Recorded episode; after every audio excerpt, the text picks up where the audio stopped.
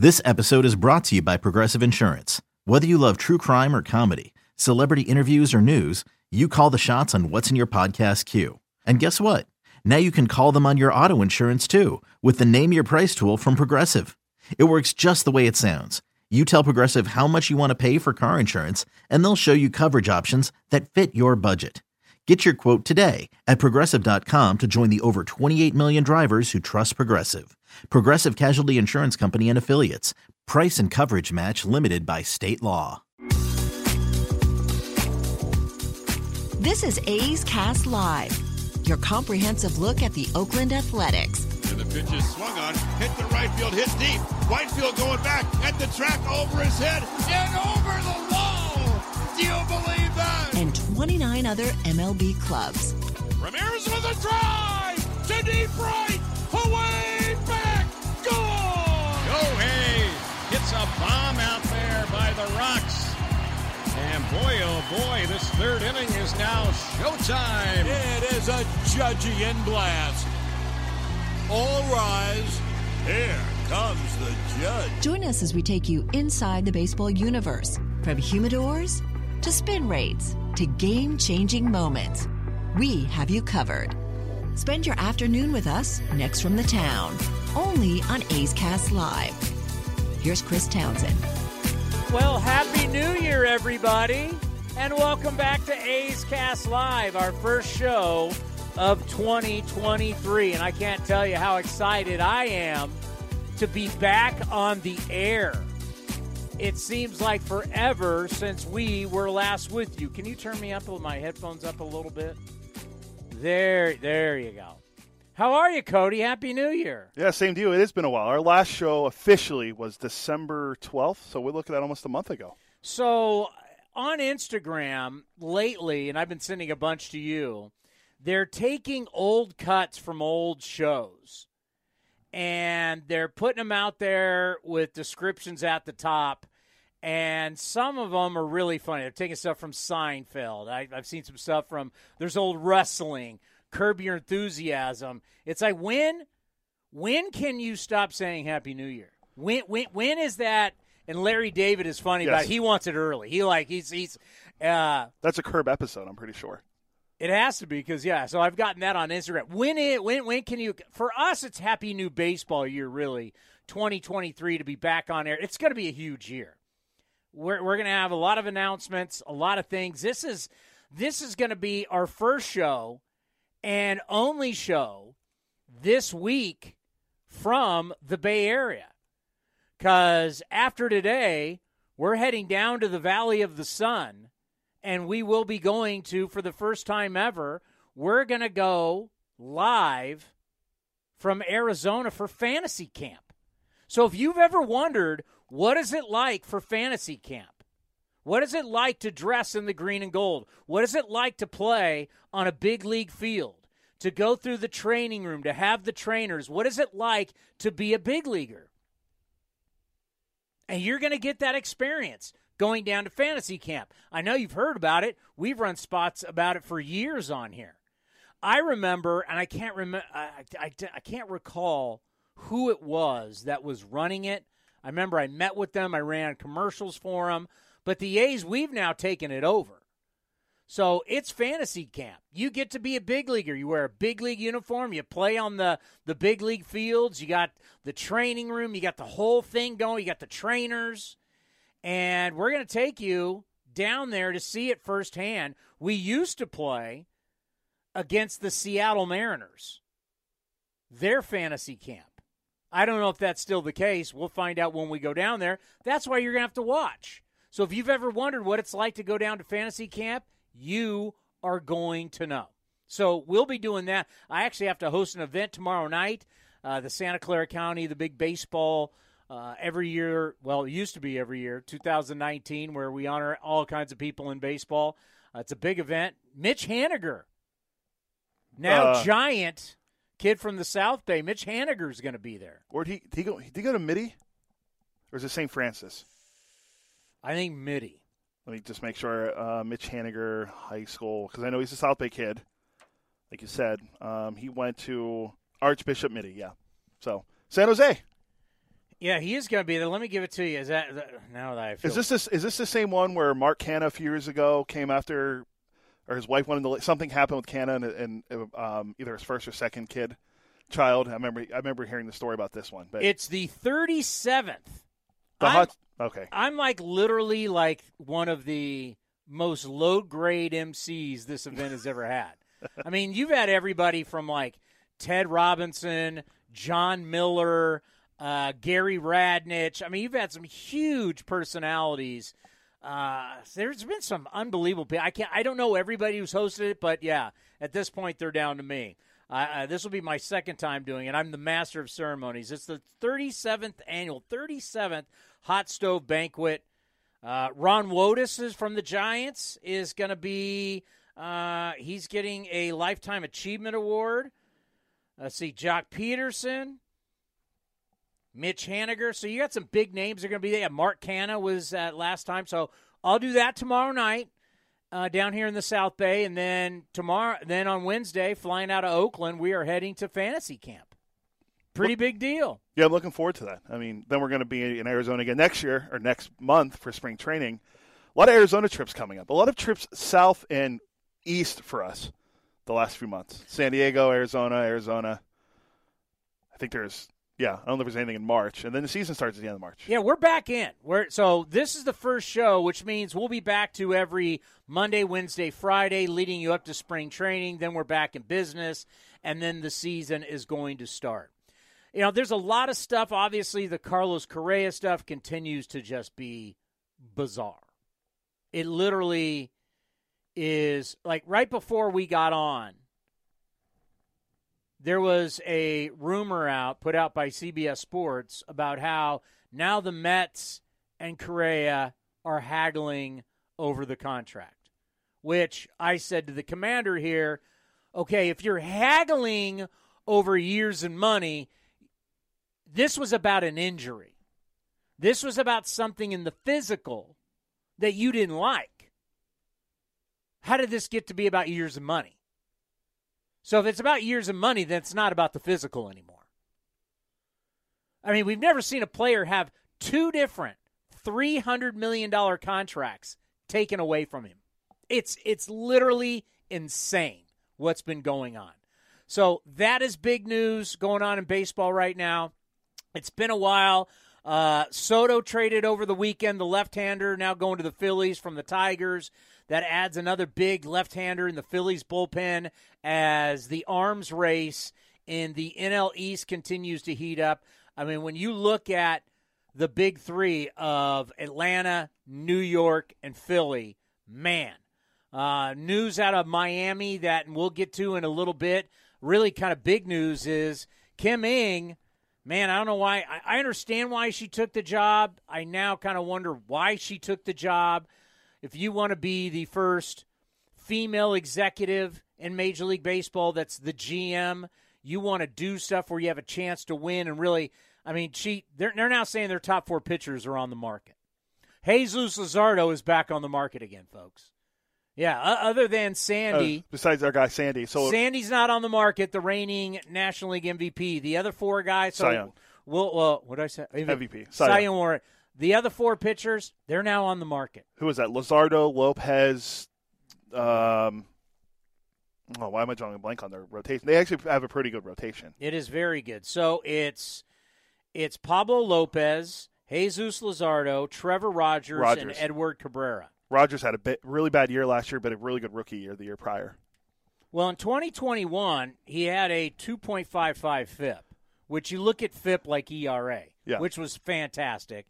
Luzardo is a gamble, right? Luzardo, what did he finish with? He actually wasn't bad last year, but he was injured. 3.32 ERA, but he doesn't. Yeah, Lopez is the guy that gave you 180 innings. He's the guy that the Dodgers were really interested in. I'd I say mean- he'd be the guy I'd go after number one. The other guys are younger, but Lopez ain't old either. Well, he's He's still he's not he's not hitting free agency for two years, and he just gave you 180 innings. and uh, he's how old is he? He's Pablo Lopez is twenty six. He'll be twenty seven in March. Man, he's not a free agent. I mean, he sounds like an Oakland A already. We're not going to get him, but uh, so there's that news out there. Also, big news is still Trevor Bauer. Trevor Bauer, they have till I believe it's today to trade him. Thir- Thursday.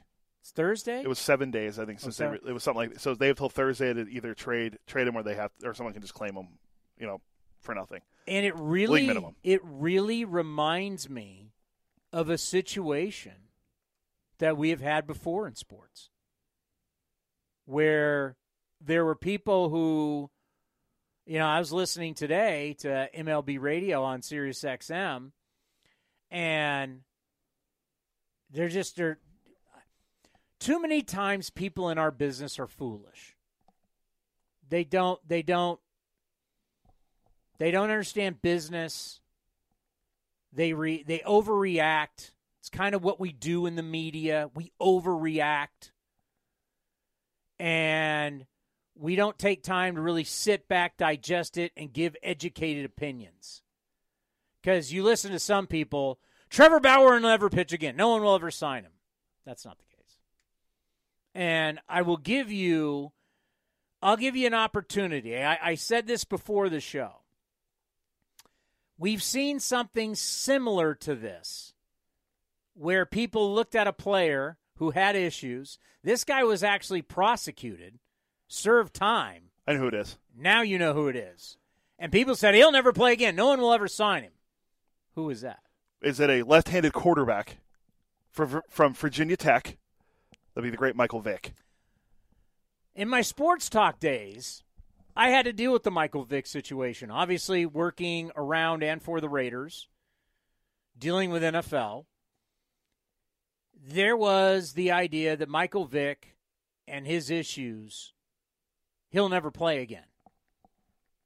Now, if you went back to all the talking heads on radio, television, everybody giving opinion, if we went back and looked at all those hot takes, and where are we now?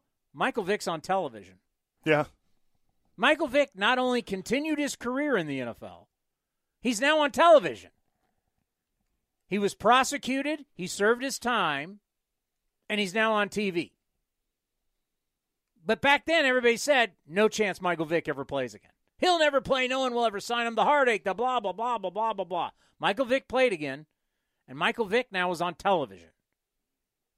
he was really good the year he came out back.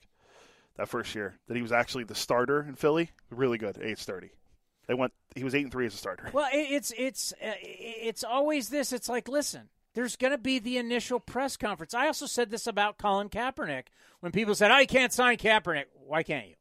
You can sign anybody. Colin Kaepernick comes in, does the press conference. Everybody brings their cameras in. Everybody follows it. It's a huge ordeal, and then everybody goes away. And he would have been a backup quarterback, and everybody. It's, like. Have you not seen this this rodeo? Have you not been in this rodeo before?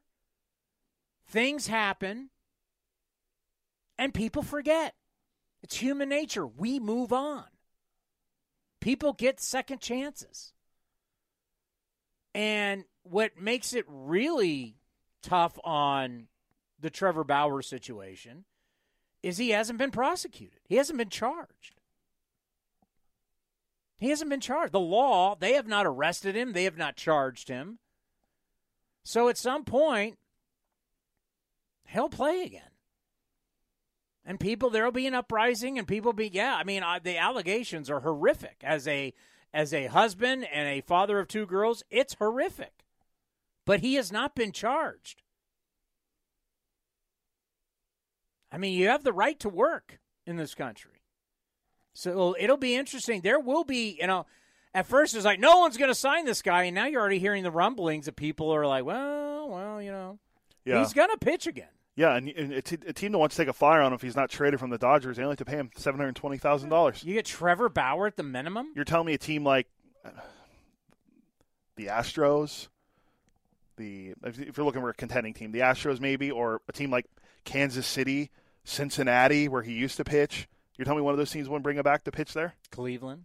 Cleveland, um, yeah, maybe because the money. He only seven hundred twenty thousand. You were talking about second chances. I don't mean to go up. The GM of the Braves was suspended for Yeah. li- lifetime suspension. Hey, guess what? He's back. That came back today. John uh, Ka- Coppola, Coppola. I can't, I can't, I never can get his last name right. He's 44 now. He was suspended five years ago when he was after he resigned a month after the Braves GM Alex Anthopoulos took over, and uh, well, he's back in baseball now. Yeah. So and, and probably, I wonder how many people that are going to watch this now and watch it later and listen to it now or listen to it later because we know people consume us in a lot of different ways. You probably don't even remember it. This guy was doing shady international signings. He was so shady, they banned him for life. Young guy, hotshot executive, banned for life in baseball. Everybody forgot. Now he's reinstated. Yeah, I'm, I'm running the banner down there for people who don't know the story. It's on the banner on our YouTube and Twitter stream. He's he's he's getting a second chance. So it's it's that that that will be interesting. But I think the Bauer thing reminds me a lot of of Michael Vick. That's a very good comp, I would say for sure. Lot, but but Michael Vick actually served time. He was charged, served time. Yeah, he was out of football for two years. I mean, I remember the people coming from the southeast who were like, "Whoa, fighting dogs and and chickens and roosters is something we've done down here forever." People were like, and you know, other parts of the country are like, "This is the worst thing we've ever heard. You're fighting dogs." Like, oh my god! And people down in the hey, in our neck of the woods. You remember that part? Yeah, There are people defending this, and you're like, wait a minute, you can't do that. It's illegal. So, yeah, it's it gets murky. But Michael Vick once again played football, and then now is on television. yeah. Fox. He's now on Fox. Fox is paying him. So before we start saying no one's ever going to play again, just look at history, right? Look at A Rod. A Rod was the biggest pariah in the game, not going to the Hall of Fame, and now he's on Fox also. Oh, and he did Sunday Night Baseball. Sunday Night Baseball. he He's- still does do Sunday Night. He's Baseball. working for Disney too, because that's Disney. ESPN's Disney. A Rod's working for. So I mean, I mean, Pete Rose. Pete Rose got brought back on TV. Yeah, he was on Fox for a while. Yeah, Um, what we want to start with, and Eno Sarris is going to join us coming up here. What 1.30, Our national baseball columnist. yeah. And then Trevor May, new A's reliever at two o'clock. Interesting to talk to Trevor May. Welcome to the green and gold. He could be, could be your closer. Now, if you don't win a lot of games, you really don't need a closer. Fair But point. I think the A's, the more that I've thought about it, there's certain things that excite me. And there's certain players that I'm looking at from a standpoint of, you know what? There's going to be something to watch. Because I know, you know, I've been following what a lot of people have been saying, and still so much is about the ballpark. And, but when you actually look at the team, there is some talent here that you say, okay, I'm interested. Now, two guys right out of the gate that to me to watch, and one of the guys we talked to his agent down in San Diego at the winter meetings. Funny how this year's winter meetings, people came and found us. We didn't have Yeah. to go find them. They came and found us now. Seth Brown's agent. Seth Brown's agent sought us out, came up to me, introduced himself. Oh, now I remember. Yeah, I remember this. Yeah, and you know, because I've done work with Seth a few times. We've had him on the show, obviously. Very good, very good personality. Very good talker. Uh, he's a vital. He is a vital piece because he is a he is not only a piece for now, but he is also a piece for where he could be moved to help the A's long term. Seth Brown has put himself in a very good position, right? He's he's essentially your de facto leader in the clubhouse. The A's value they value leadership. You got to have you got to have some it's like, you know like we saw Stephen Vogt last year. You got to have some guys that are veteran guys in the clubhouse. And you start to think, okay, who is Seth Brown? He's going to get help by no shifting. Yeah, for sure. He's got power. He can run a little bit. He's proven he can play first. He's proven he can play right. He's not gonna. He's not gonna. He's not gonna hurt you. And he hits bombs. Twenty-five last year. And in a pinch, he can play center field. So right there, I look at Seth Brown as who he is going to be, spring training, veteran guy, and what a piece that he can be going forward. Because what did I just tell you? He's a guy that's versatile and has power. Everybody's looking for that. As we get into a season and injuries happen, what's everybody looking for? Versatility and power. Can I play this guy in multiple spots and can he hit the ball out of the ballpark? And oh, yeah, that thing that you don't like, batting average, goes up because there's not as much shifting on left handers. I think he'll be pivotal. Number two, who I think will be very pivotal, is a friend of the program, one of our favorites, Cole? Cole Irvin. Cole Irvin is about to do his third year of being a starter in Major League Baseball. He's at that point in his career when guys truly lights on, college guy, eh, what do we do with him? Reliever, a little bit of starting. Now he's a full fledged major league starter and he's learned how to do it. He's learned how to take the ball every five days and be and give you quality. And did I mention he's left handed? Cole Irvin is going to go out, give you innings. He's going to do it for the A's. And once again, as guys start to get hurt during the season and people come calling because they need innings and they need a quality arm, and he's left handed, let me tell you something. Cole Irvin, another, what, he was around 180 innings? He had 181. 181 innings. That's a lot in our game today. That's nothing to shake a stick at. You throw 180 to 200 innings, you are valuable. So he'll be the leader of the staff in spring training. Seth Brown will be the leader of the position players. Spring training, you go into the season. Hopefully, you play well. But reality is, where they are, people will come calling for them and be willing to give stuff. If Cole Irvin, who likes to work fast, who likes to go deep in games, we got the new pitch clock, not going to affect him. Seth Brown's hitting the ball out of the ballpark, playing multiple positions. They are two players teams will covet. When we get into July, teams are going to go, I need help. Let's call the A's. Both guys, sorry, and both guys aren't free agents until after 2027. And they, yeah, they're both cheap. No, they're both. I know they're up there. And Seth Brown's 30 and Cole Irvin's 28. But Cole last year or 2022 30 starts. He missed two starts. 2021 he had 32 starts and 32 games. So he's been very reliable for the A's, and we've seen that he works very fast. I think we set we asked him in spring training, can you get us a game in under two hours? Now I know he hasn't gone the complete He game yet, he- but he said but he said he can do it. So we're I'm holding him to it this year uh, because I was I want to I want to see him do it under two hours. Be And- Mark Buehrle for us. Well, and age doesn't matter. Like age is not really a fact. I mean, we're signing Verlander, you're signing deGrom, you're sign. You don't like. You need outs.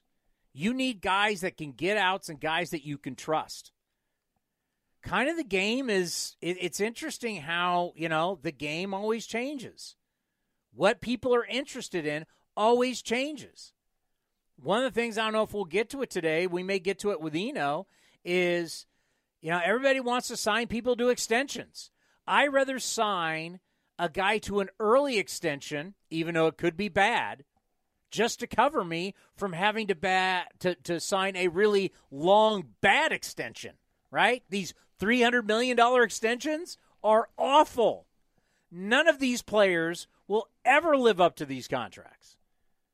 Now you're saying, well, in the first few years, if we win, uh, the back end we won't care about. Well, you say that now. That's not how the that's not how the Angels saw it with Pujols. Yeah. Who was saying that at the end of the Pujols deal? Ah, who cares? No, these 11 year deals for X amount of they're they're disasters. They're going to be disasters.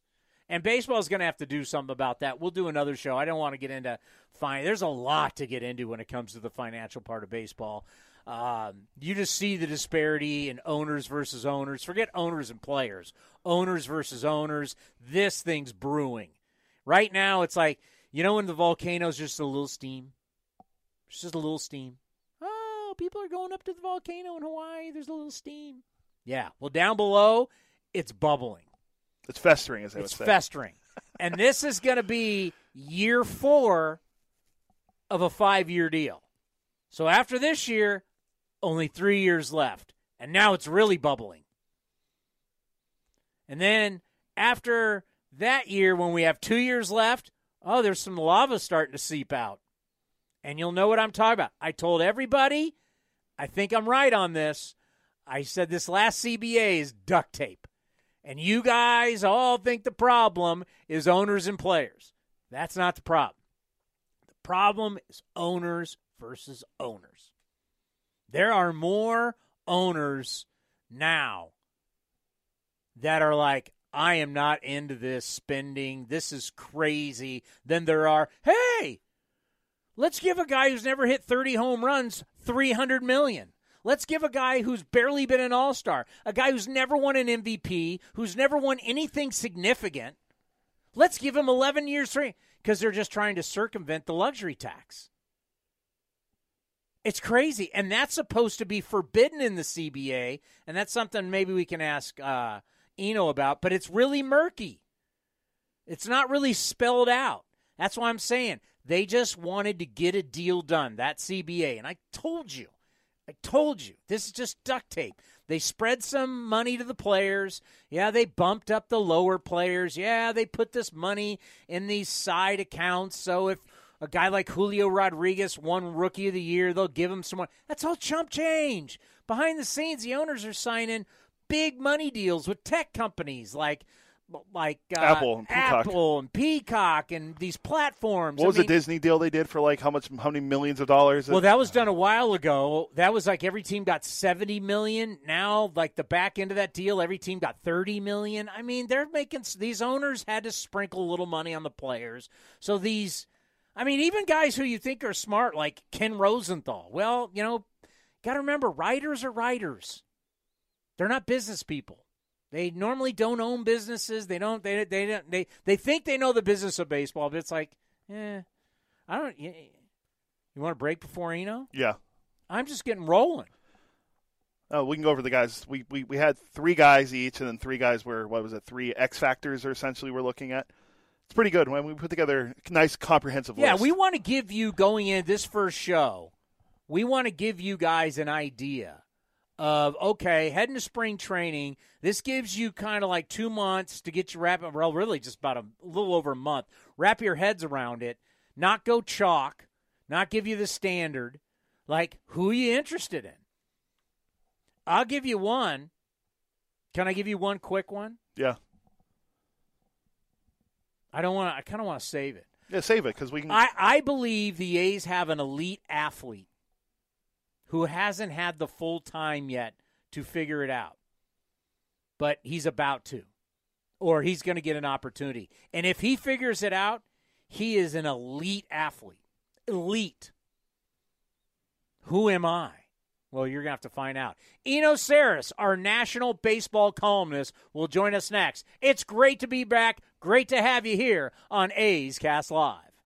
When you need mealtime inspiration, it's worth shopping Kroger, where you'll find over 30,000 mouthwatering choices that excite your inner foodie. And no matter what tasty choice you make, you'll enjoy our everyday low prices, plus extra ways to save, like digital coupons worth over $600 each week. You can also save up to $1 off per gallon at the pump with fuel points. More savings and more inspiring flavors make shopping Kroger worth it every time. Kroger, fresh for everyone. Fuel restrictions apply. Another day is here, and you're ready for it. What to wear? Check. Breakfast, lunch, and dinner? Check. Planning for what's next and how to save for it? That's where Bank of America can help. For your financial to-dos, Bank of America has experts ready to help get you closer to your goals.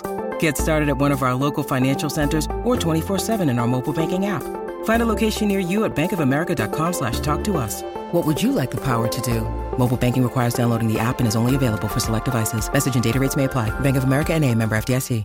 The Coliseum has gone by many names, but none better than the Last Dive Bar. Hi, everyone. Ken Korach here, and my friends at Last Dive Bar are helping us celebrate our longtime home. Last Dive Bar has the most unique merchandise for all Oakland baseball fans. T-shirts, sweatshirts, the Ray Fosse line, and my personal favorite, the lights have taken full effect. Visit their website at lastdivebar.com or follow them on social media at Last Dive Bar. All proceeds are invested back into the A's Community Fund and their affiliated charities. Go to lastdivebar.com. That's lastdivebar.com lastdivar.com. A's Cast Live continues from the town. Here's Chris Townsend. Wow, you just cut off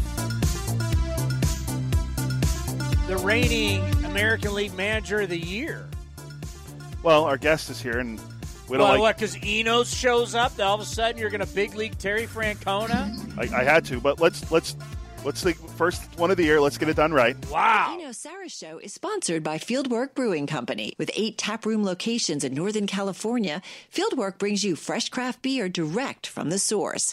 Fieldwork will also ship beer direct to your door if you live in California.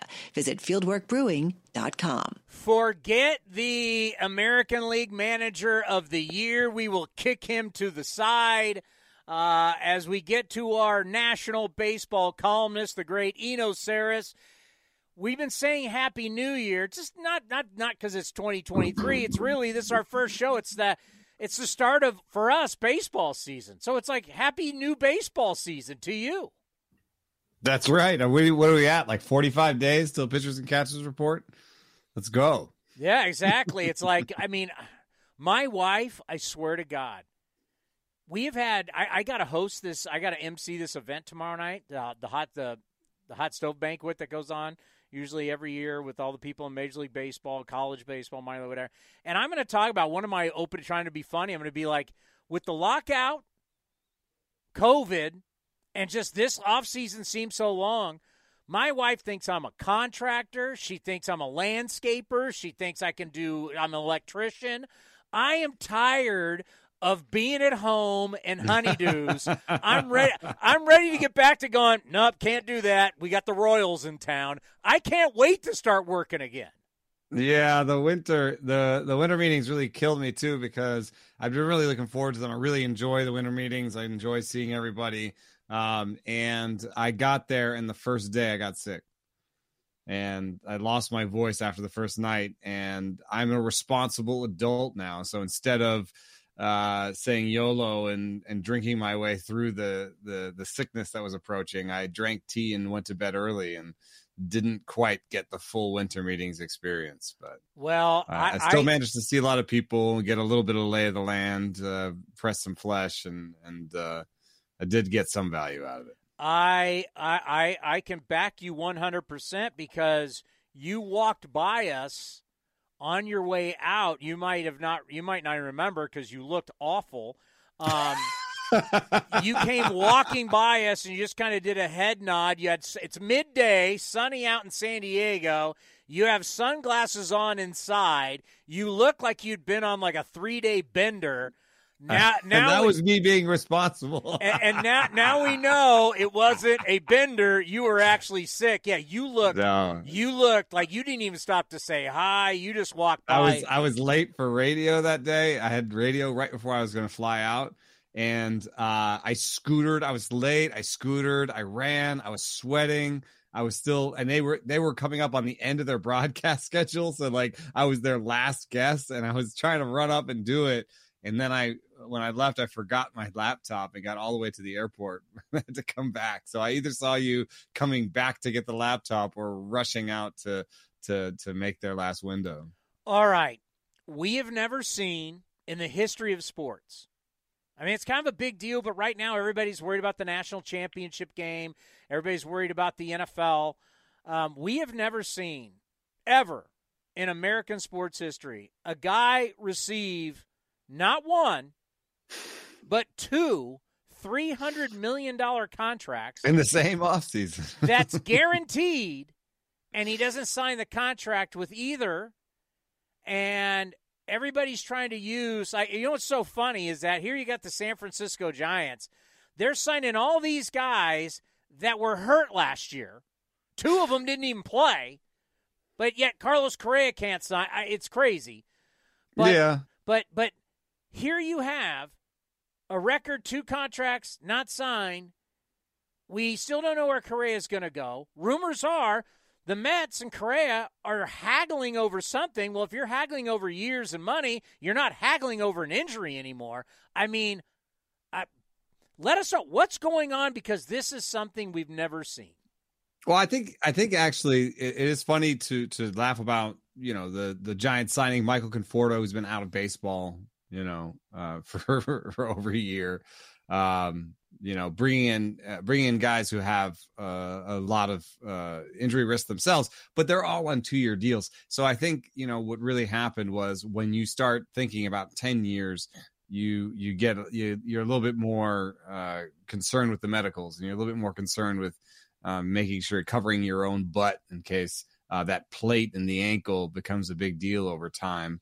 Um, I did do some like really uh, just like familial over the over the break, you know, asking people in my family. There's a couple plates in in ankles in my family um, about how you know how what their prognosis are, was. Are you are you saying you have firsthand knowledge to plates and fractures? I did my best to to do some sleuthing on the subject. I love it. But uh, but that's I mean that's what that, that's what they're doing is looking at outcomes on these sort of things. They, we know what the surgery, you know, we know what the situation was. We know what the surgery is. We know what what what concerns them and i guess the doctors if there is a difference in opinion it's some doctors will say oh once you get the plate in there he's fine others will say oh that plate might have to come out this or this or that the other uh, obviously the the giants were out after you know they they discovered this um, I, I think that what the haggling is in New York is actually about language. Uh, that's it is actually about the the injury still.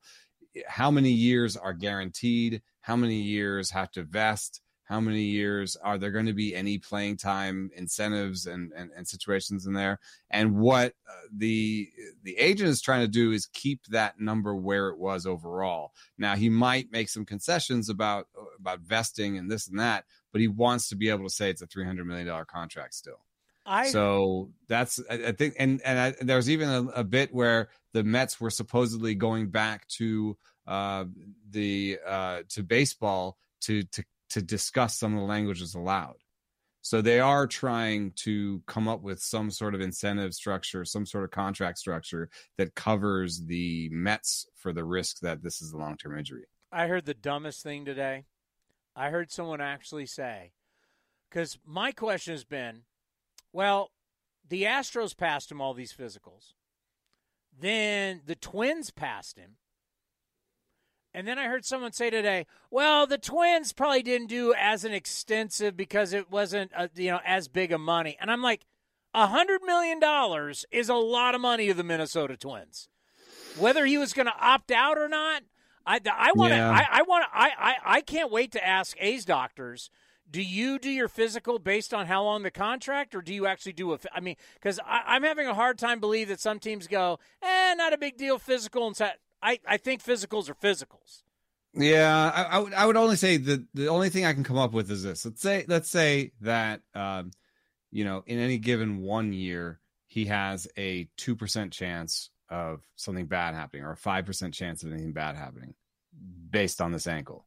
So if you sign a three year deal, you say, well, in the next three years, no big deal. But if you sign a 10 year deal, you do compound all those 5%, you know, and you're kind of like, whoa, over the course of 10 years, like, like what if I ask you, uh, ask the doctor, over the course of 10 years, is this likely to be an issue? Or the course of three years?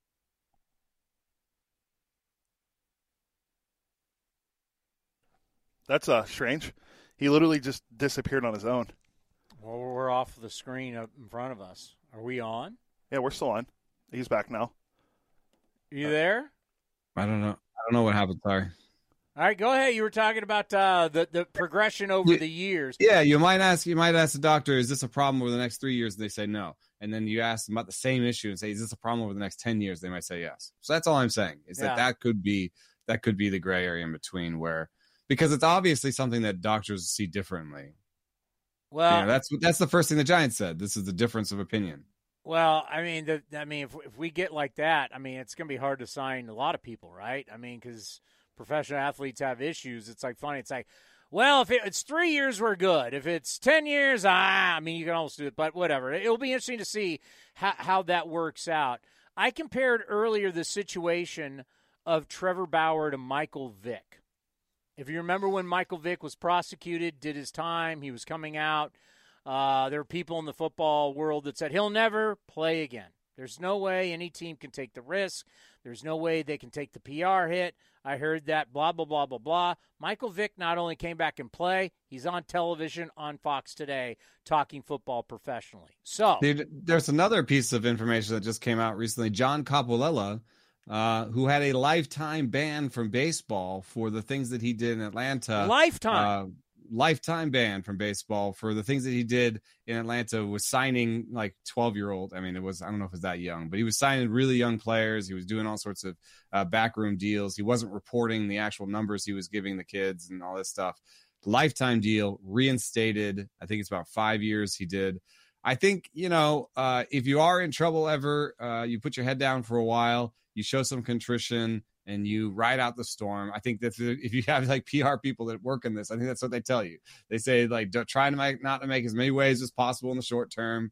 Uh, say you're sorry, and then just wait it out, and we'll we'll we'll throw some test balloons up, and you'll be back in no time. I mean, uh, you know, think about this. Think about movies. How how many movies are made? Every movie is is now a remake of something. I feel like you know. So so if you've been successful at some point somebody will bring you back. So as long as you've done your time. The one thing i think is different about bauer is he's not really doing the contrition part. He's not really doing like he's not really saying he's sorry.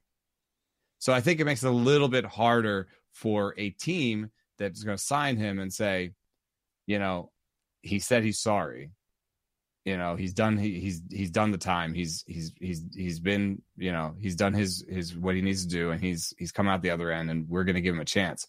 He's not really doing the say he's sorry part. He's went up against baseball to to to to to to challenge it. Nobody's ever challenged a d- domestic violence suspension. He's not really publicly saying he's sorry so it's uh it's a little bit of a different situation i think. Yeah, like michael vick said he was sorry.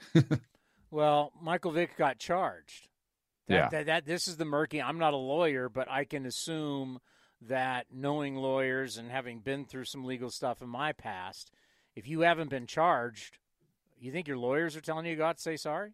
Yeah, that's a good point, I guess. Right? See, this, this is the stuff people don't think about, right? Right. And this is my problem with people. I talk about this all the time. Too many people in sports don't don't get business and get this. I mean, if you're a lawyer and you fought for this guy and the police are not going to charge you, that's we know this. Decided, yeah. He's not getting charged. He's not doing. He's not doing time. He doesn't have to. He also has like this. pending civil trials, so he can't Yeah, so comment on what- it so, uh, because there's money on the line for the civil trials. Yeah, so why If he he says get- he's sorry, they could go into the civil trial and say, "Say, Yes, he's saying sorry guilt. to get back into the game. So that's why. I mean, people have to think about that. Do you think he pitches again?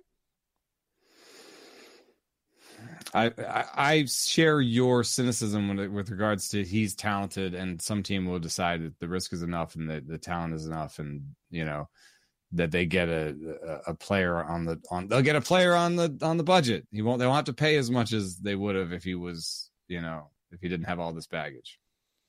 Yeah. So I think he will, but I don't know if it'll be this year. I mean, it, it's a, it's a lot to sort of sell a team right now to be like, hey, a, I want you to have what 15 million extra bucks, 20 million extra bucks lying around, and B, I want you to have a PR plan for how we announce this to everybody, and I want to do it in the next two weeks.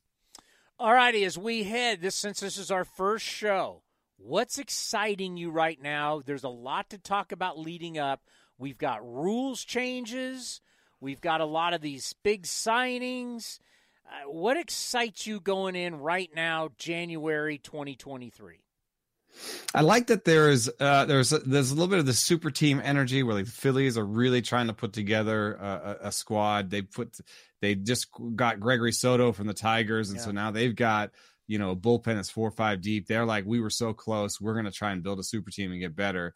Uh, but I also want to see what the teams that are not super teams are going to do, and I want to see if these little small signings are going to have a big impact. I mean, I know it's just the Pirates, but like the Carlos Santana signing, and um, you know these these little like you know lefty sluggers that uh, against the shift. Like, are, is anybody going to innovate and be winners? Like, think about how the Guardians were good last year. How they did it with just a bunch of singles hitters and command pitchers. You know, it's like I would love to see teams do something new and win somewhere new. So it's an intersection of these new rule changes and which teams are going to be aggressive around the rule changes and try to win in a new way based on you know what they can pick up on the market and what they can pick up cheap. You know, there are so many great athletes in our game, and the running game is a way to showcase that. We can mm-hmm. we can see guys run down balls on defense or make great plays and show great range and athleticism in the infield. But one of the things that was always a lot of fun to watch was to watch a guy rip the ball into the gap and let him go. Or oh my guy, god, or, triples are the best. Or a guy gets on first base, and we always revert back to Rickey Henderson. But there was plenty of these guys. I was watching a documentary on MLB Network the other day about the the old Cardinals where Tommy Herr had 114 RBIs and like seven home runs. I mean, all they did was run at Old Busch Stadium on the turf. They were all just running. I'm interested to see that's athleticism. To see can we get that athleticism and movement in our game going again? We, the rules are going to be set up for it. Will we see it? Yeah, and I also would love, and I don't think we saw a ton of this. I mentioned the Pirates; they signed two big lefty sluggers. That's with the shift, but I I didn't see a lot of people go hard in on speed. I saw, you know, Tim Locastro signed, and like, you know, there's some there's some like speedy guys who got deals again. I think Billy Hamilton signed again. Uh, but there wasn't any team that sort of traded for speed or like, you know, really seemed to like uh, put speed on the table as a way to win. You know what I mean? So that's what I want to see. I want to see if any of these new types of rules are create new ways for teams to win. Because I would love to see a go-go team and oh. you know, maybe the maybe the Guardians could be it. They're already kind of the slappy singles team. Uh, you know, there's some decent speed on that team. What if they just turned the green light on for everybody? And they had, you know, three or four guys with 30, 40, 50 steals along with all those singles. Might be the way to turn a singles hitting team into kind of a pseudo power, right? If you make those singles into doubles, you know, get that guy on second base, get that guy on second base. So um, I, that's what that's what I love is uh, the baseball gets boring when there's one way to win, and we were approaching that I think with Good certain point. things yeah. like you know barrel rate, the plate discipline. It was like okay, we know how to predict power, we know that walks matter, we know, and so we started to get really kind of uh, you know strikeouts don't matter as much. So all we want are these guys going to hit big bombs and and get on and get walks. Walk, walk, walk, homer. That's all we want. We don't even care that much about defense. We can just put a guy right where the ball's going to re- apply with the shift. We can just we can science this out. Just put a guy right where he needs to be to to play good defense. And uh, I think this will push us to have more athleticism in the game. Also, some of the CBA rules might help us get younger guys in the game quicker because we're talking about this bonus pool that there is. That there's these players make if they make more money, uh, it's paid by the the general fund. You know, so there are these ways that they're trying to incentivize getting the young guys into the game faster, and that's another way to incentive to to get speed in the game. Get the younger guys in there start get playing your top prospects as soon as they're you know they can play in the big leagues. Yeah, kid. So I'm hoping these rule changes, like the, the you never know which ones are going to work and like which ones are going to take and which ones the analytics guys are going to care about and which ones they're going to ignore. You know, but like all these rule changes give us an opportunity to give an, a new team that comes up and we can say, oh my god, the Royals are so it's so cool. They're like doing old school baseball. They can pick it at every position. They run like the wind. You know.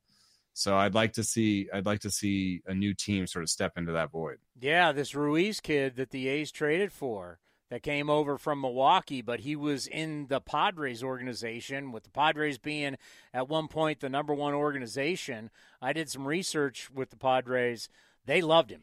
They think mm-hmm. he is mm-hmm. going to be super dynamic. And these new rules, he had 88 stolen bases, so we'll see. All right, I'm getting my. No, I think that I think the A's actually could have a chance to totally. sort of step into that because their outfield is going to be super fast. You know, however they, they put it together, it's going to be a pretty fast outfield. They're going to be able to pick it at all these positions. I think defensively, they've done a good job of, of targeting guys who can play really good defense. So everywhere I look, I see really good defense. I see I see really fast players, and on the pitching side, I see a lot of command and lots of pitches. All the guys they got, Sears, you know, all those guys have multiple pitches. Waldichuk didn't necessarily have command, but like in terms of the guys they got, Cole Irvins, Paul Blackburns, they're like, we have five pitches and command, and we're going to pitch old school. We're not going to try and strike you out. There's no Spencer Strider, you know, on the A's on the A's staff. It's all about you know just trying to mix it up and and and and, and pitch the spot. So there's some interesting things going on in Oakland for sure. Let's end on this.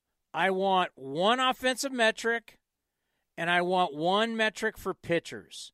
When you say I got to evaluate an offensive player or I have to evaluate a pitcher, what is the one analytic that you go to? I look at this. I look at barrel rate uh, for hitters. Barrel rate is basically how often do they hit the ball powerfully in the angles that create homers and create doubles and singles and you know create offense. And it it becomes meaningful super quickly and it's easy to understand. It's like barrel rate, like how often you barrel the ball, and uh, and it's uh, it's super powerful predictively. It tells you more about power than can than pre, than than actual power. Like I can, you can have slugging percentage. I have barrel rate. I know more about the guy's future slugging percentage than you do. So uh, it's a super super powerful stat for uh for for pitchers. I have my stat stuff plus. Uh, I love it. Uh, it just gives you an idea of how good the shapes are because there are pitchers that don't throw 99 who have great stuff. And so stuff is a better way to kind of say how good is the action on his pitches as well as the velo.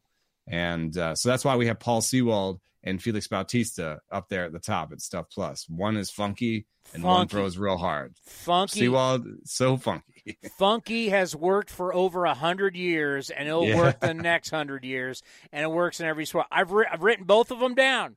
So as we go into right. 2023, and Cody said, I'm gonna go. What's his barrel rate? I'm gonna want to know. All right, buddy. Hey, go. play the sponsor for him. The Eno Sarris Show is sponsored by Fieldwork Brewing Company. With eight taproom locations in Northern California, Fieldwork brings you fresh craft beer direct from the source. Fieldwork will also ship beer direct to your door if you live in California.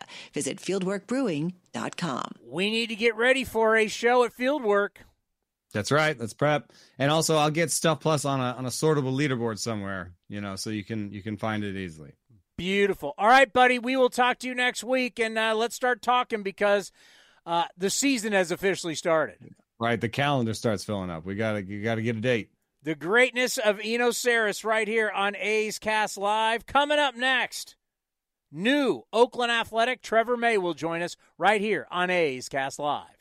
The Coliseum has gone by many names, but none better than the Last Dive Bar. Hi, everyone. Ken Korach here, and my friends at Last Dive Bar are helping us celebrate our longtime home. Last Dive Bar has the most unique merchandise for all Oakland baseball fans. T-shirts, sweatshirts, the Ray Fosse line, and my personal favorite, the lights have taken full effect. Visit their website at lastdivebar.com or follow them on social media at Last Dive Bar. All proceeds are invested back into the A's Community Fund and their affiliated charities. Go to lastdivebar.com. That's Last Dive Bar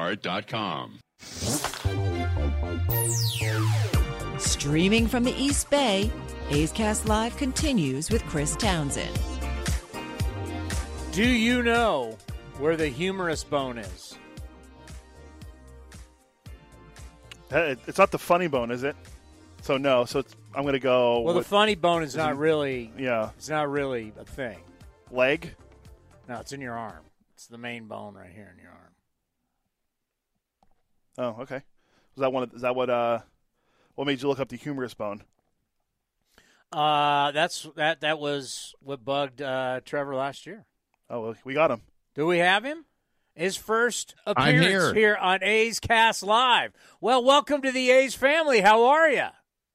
I'm good. How are you? Good. Thanks for having me. Well, you know, we're excited because this is our, our first official show of 2023. After the baseball winter meetings, we were down in San Diego, and then we took the hiatus. And it's, uh, you know, for us, you know, we're heading to down to fantasy camp on Wednesday. We'll be down in Arizona. Then it's off to spring training. So we're getting our year started. For you, what is this point in January like? How do you start get the ball rolling with all your program strength, throwing, and everything?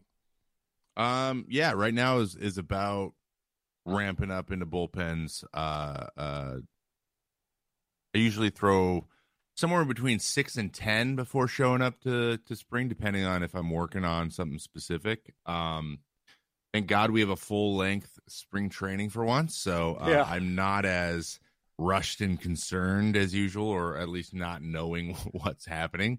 Uh, so that's nice knowing knowing some stuff, uh, knowing when when things are happening. But um, ramping up with the bullpens, um, I've been going pretty heavy with with workouts for a few couple months now, so I'm feeling pretty good there, and it's just uh, it's starting to to lock things in. But at the end of the day, you know, I'm up in the Northwest. Uh, we have not not a ton of pro players live here in the in the off season because of the weather. Um, and uh, can't get a lot of ABs in. It's it's a lot of college guys and stuff. So I, really sharpening things up.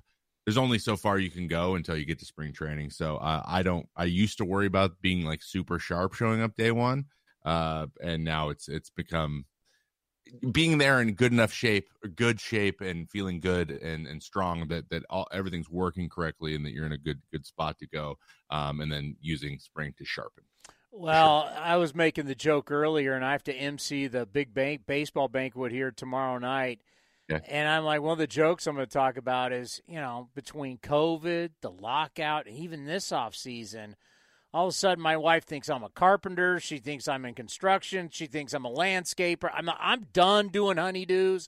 I'm done doing stuff around the house. I want to get back to baseball. I, I just I'm ready to go. It just seems we've it just seems like we've had so much time off. If I'm feeling that as a broadcaster, I can't imagine what you feel like as a player. Yeah, yeah. It's it's you know, it's the inconsistency mostly for me. Uh, um, I'll be honest. I'm a I I don't have a short. Uh, uh, I'm not short on hobbies, uh, things that I enjoy doing.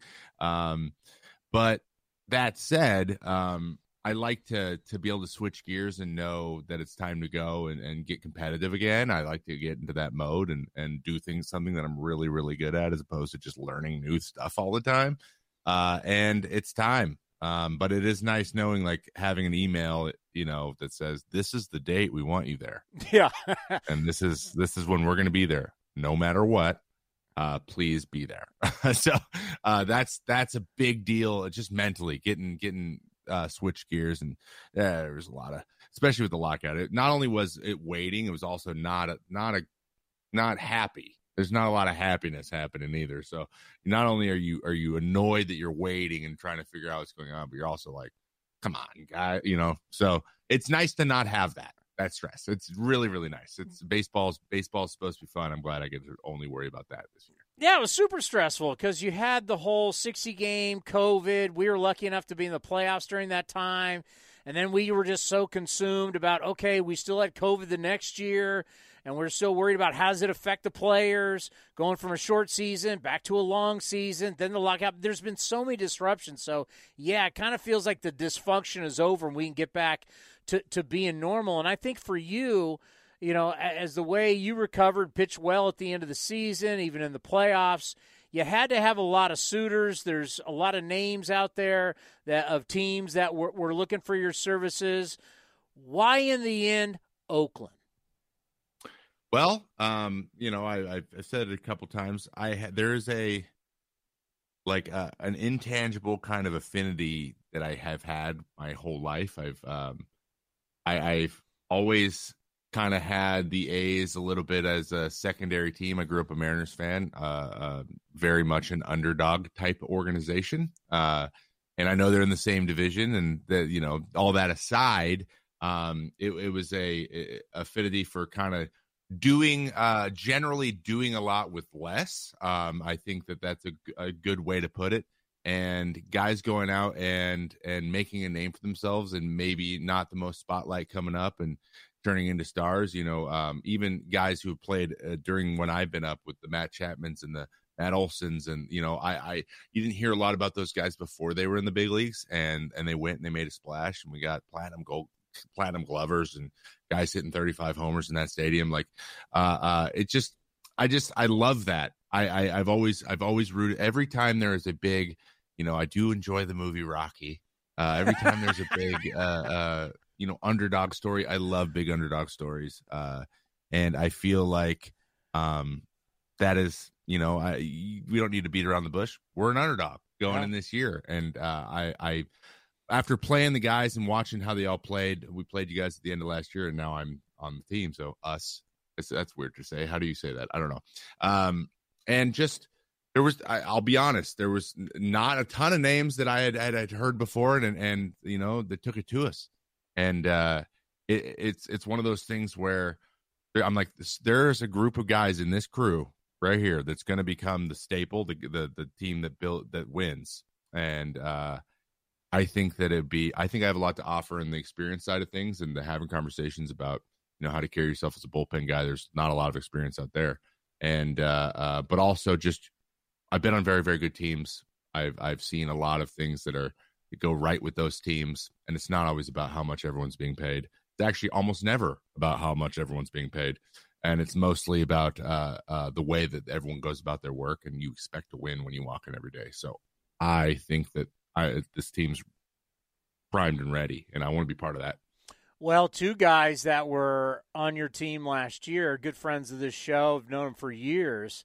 Uh, when I think about Mark Canha and Chris Bassitt, who both loved being Oakland A's, obviously Mark Canha is from the Bay Area. Did you get a chance before you signed to talk to them and ask about what it's like to play here?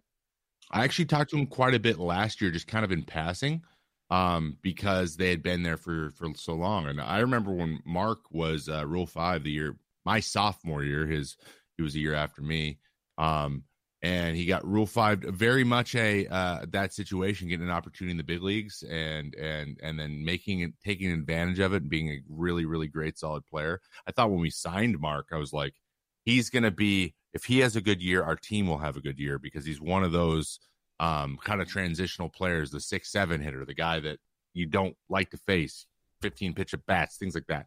So I was picking their brains, like, guys, really, like you know, you hear you you things around the league, you know, the the Coliseum uh, is, a is a unique place to play, um, and they were like, we we had a blast. It was yeah. just we were just ourselves, like uh, we could do whatever.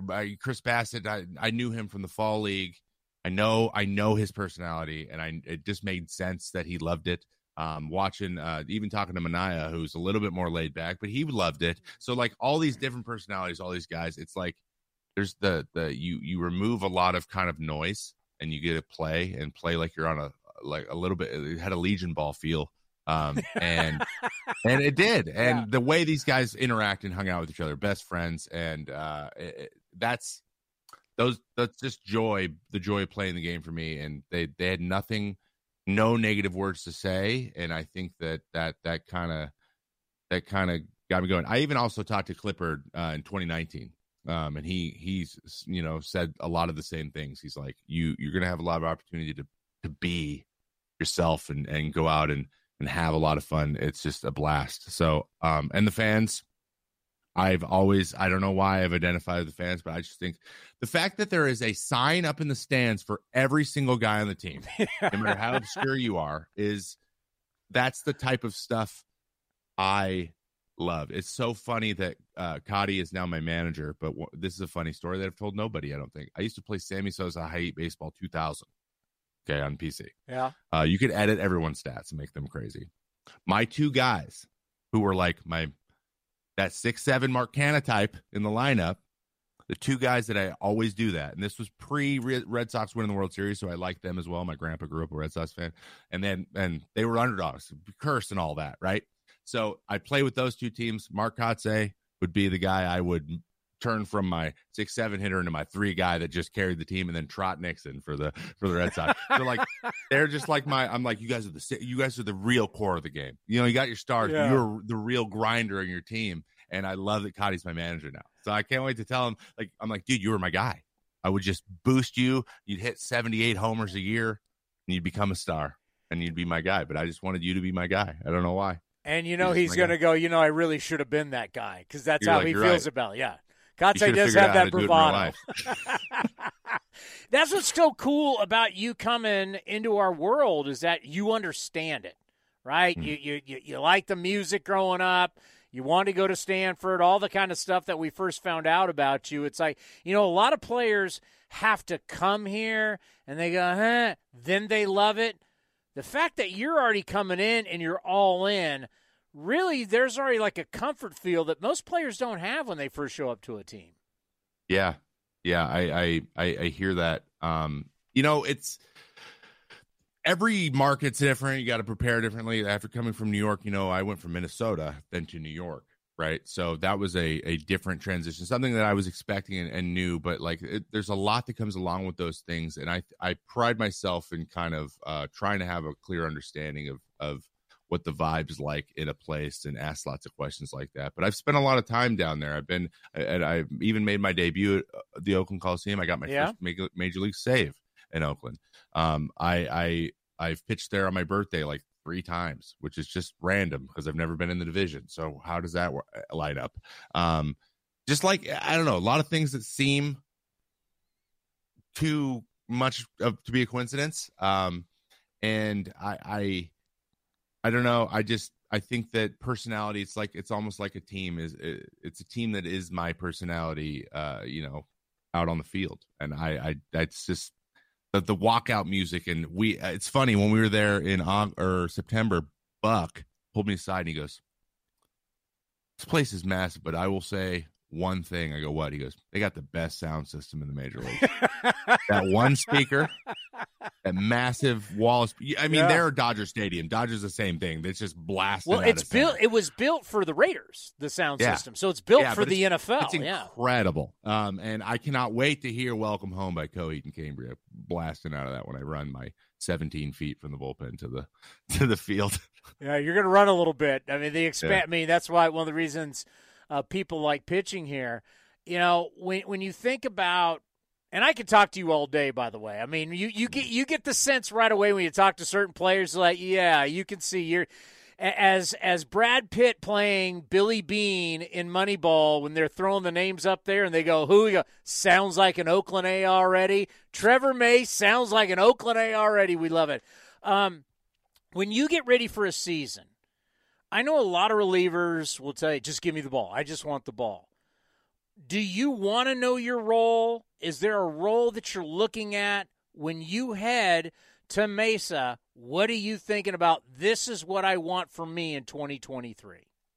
Um, I I always kind of uh, think of it more of a dynamic with with my manager and my pitching coach. So, um, like for example, Minnesota under uh, um under Anderson and and and then uh, um Johnson Anderson. I was his name's Wes. I always think Wes Anderson, the director. I don't know why I do that. Uh, Wes Johnson. Hey, you're, and then uh, you were and then- close. and then Hef, uh, Jeremy Hefner in in um, New York, they they they actually did work together for a year, but they uh, very different styles. Um, Wes and Rocco were definitely more like big out in the third inning, get out there, right? Um, Hef was a little bit more uh, wanting to give the inning kind of the window of innings, uh, and you kind of shuffled in and out, and Buck liked that a little bit too. So I, but it was always uh, as long as I have an understanding with my manager and my pitching coach what they expect, then I want to do that as good as I can. So my goal long like is really like get the biggest outs every single time um, of the game, whenever wherever that is. Um, I still believe finishing the game is is the hardest thing to do in baseball. Um, you know, people disagree sometimes talking about leverage. I still think they're the highest leverage, uh, especially if it's a one run or tie game, um, because there's just no time to mess up and fix it. So uh, I, I love to do that. It's it's that uh, when it gets super super tight and a lot of pressure, I just I go somewhere that I like being. Um, and so if that's what I'm called on to do and, and finish games, then I will. go- I'm going to go out and finish games. I'm going to do a, a damn good job at it. But um, if that means you know setting it up and handing it off, um, I think that and and taking kind of a having conversations with these other guys who are getting opportunities to do those things, saying we pass the ball. That's what we do. Sixth inning, you did it. Okay, now it's the seventh. I'm going to take care of it. Okay, it's the eighth. It's your turn. Um, I think those are the best bullpens uh, operate that way. Uh, and and I've been in some some dang good ones in the last four or five years um, with a lot of guys coming into their own and turning into real back end guys. One guy just signed a three year, thirty three mil to go across the bay. Um, and he's a dude that I watched do that. Taylor Rogers.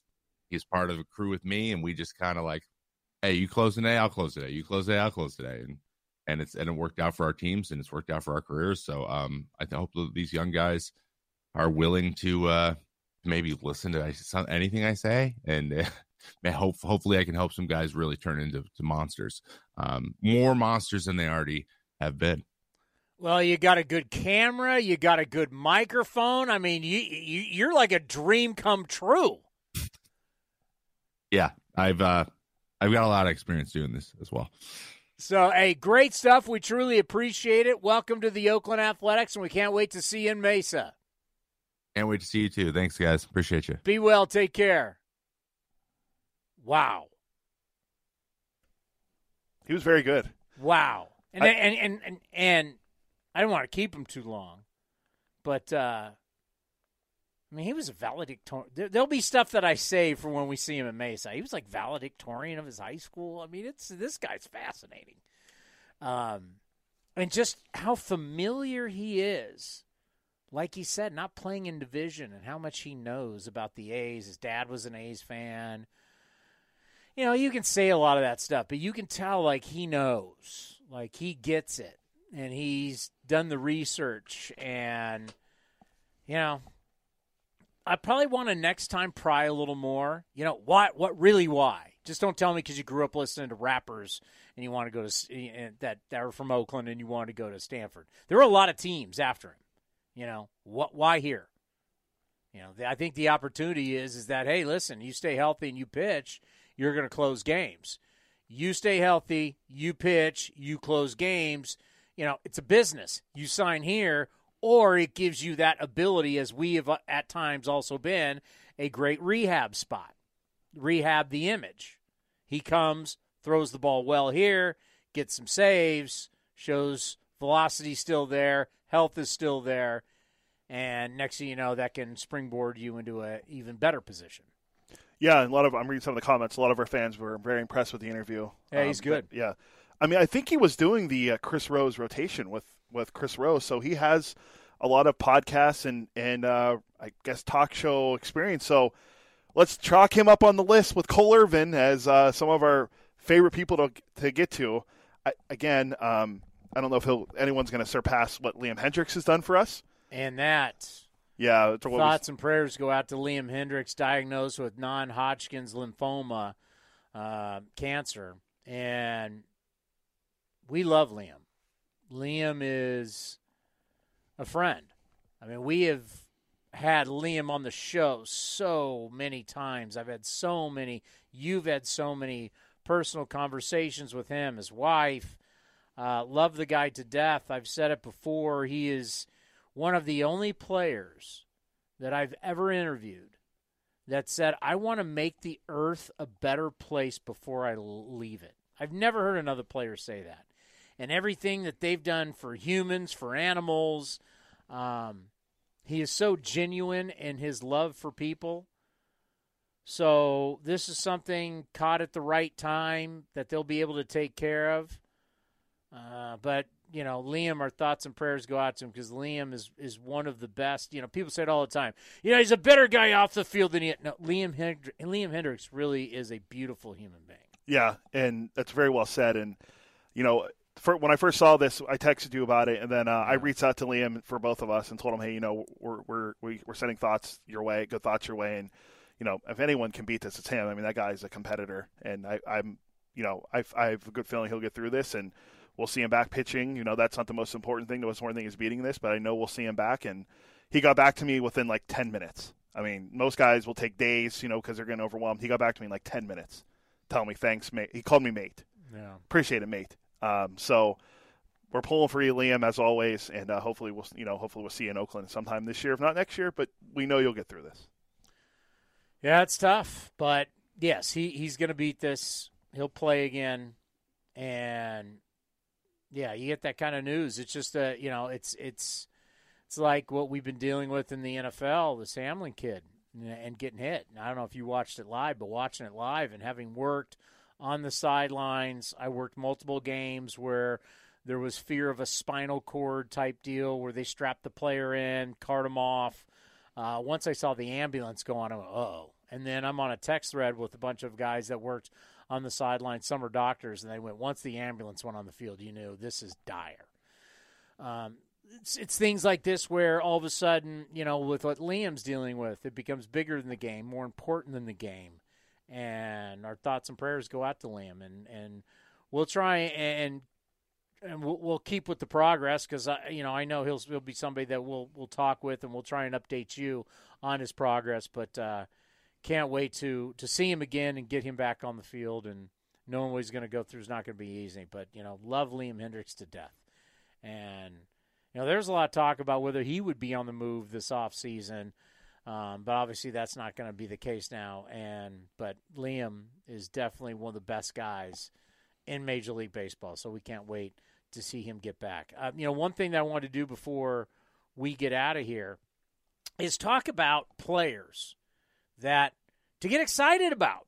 So you have to pay off your tees about your athlete. Yeah. So I mean, guys that you want to get excited about. And, and I and I gave you two veterans to start the show with. I said, you know, one thing to look at is, you know, when we look at Seth Brown and we look at Cole Irvin, there are going to be guys that are going to be looked upon to be leaders, and then they're probably going to be trade chips. And that's good for them in their careers, right? This is a business. We have to understand. I always say, root for the names on the front of the jersey, not the back of the jersey. It's a business. Things are going to happen. But wanted to look at certain players that excite me going forward and just not chalk, just not give you the standard. Um, That's what you. That's how you preface it to me. No chalk. So I don't went, give okay. me chalk. I mean, I, I uh, Tyler Soderstrom. Oh, really? I'm, I'm really excited. Sody, you're you're interested. In I'm really Sody? excited for Shea Langeliers. Yeah. Ah, yeah. Hey, I mean, this Langeliers kid. No.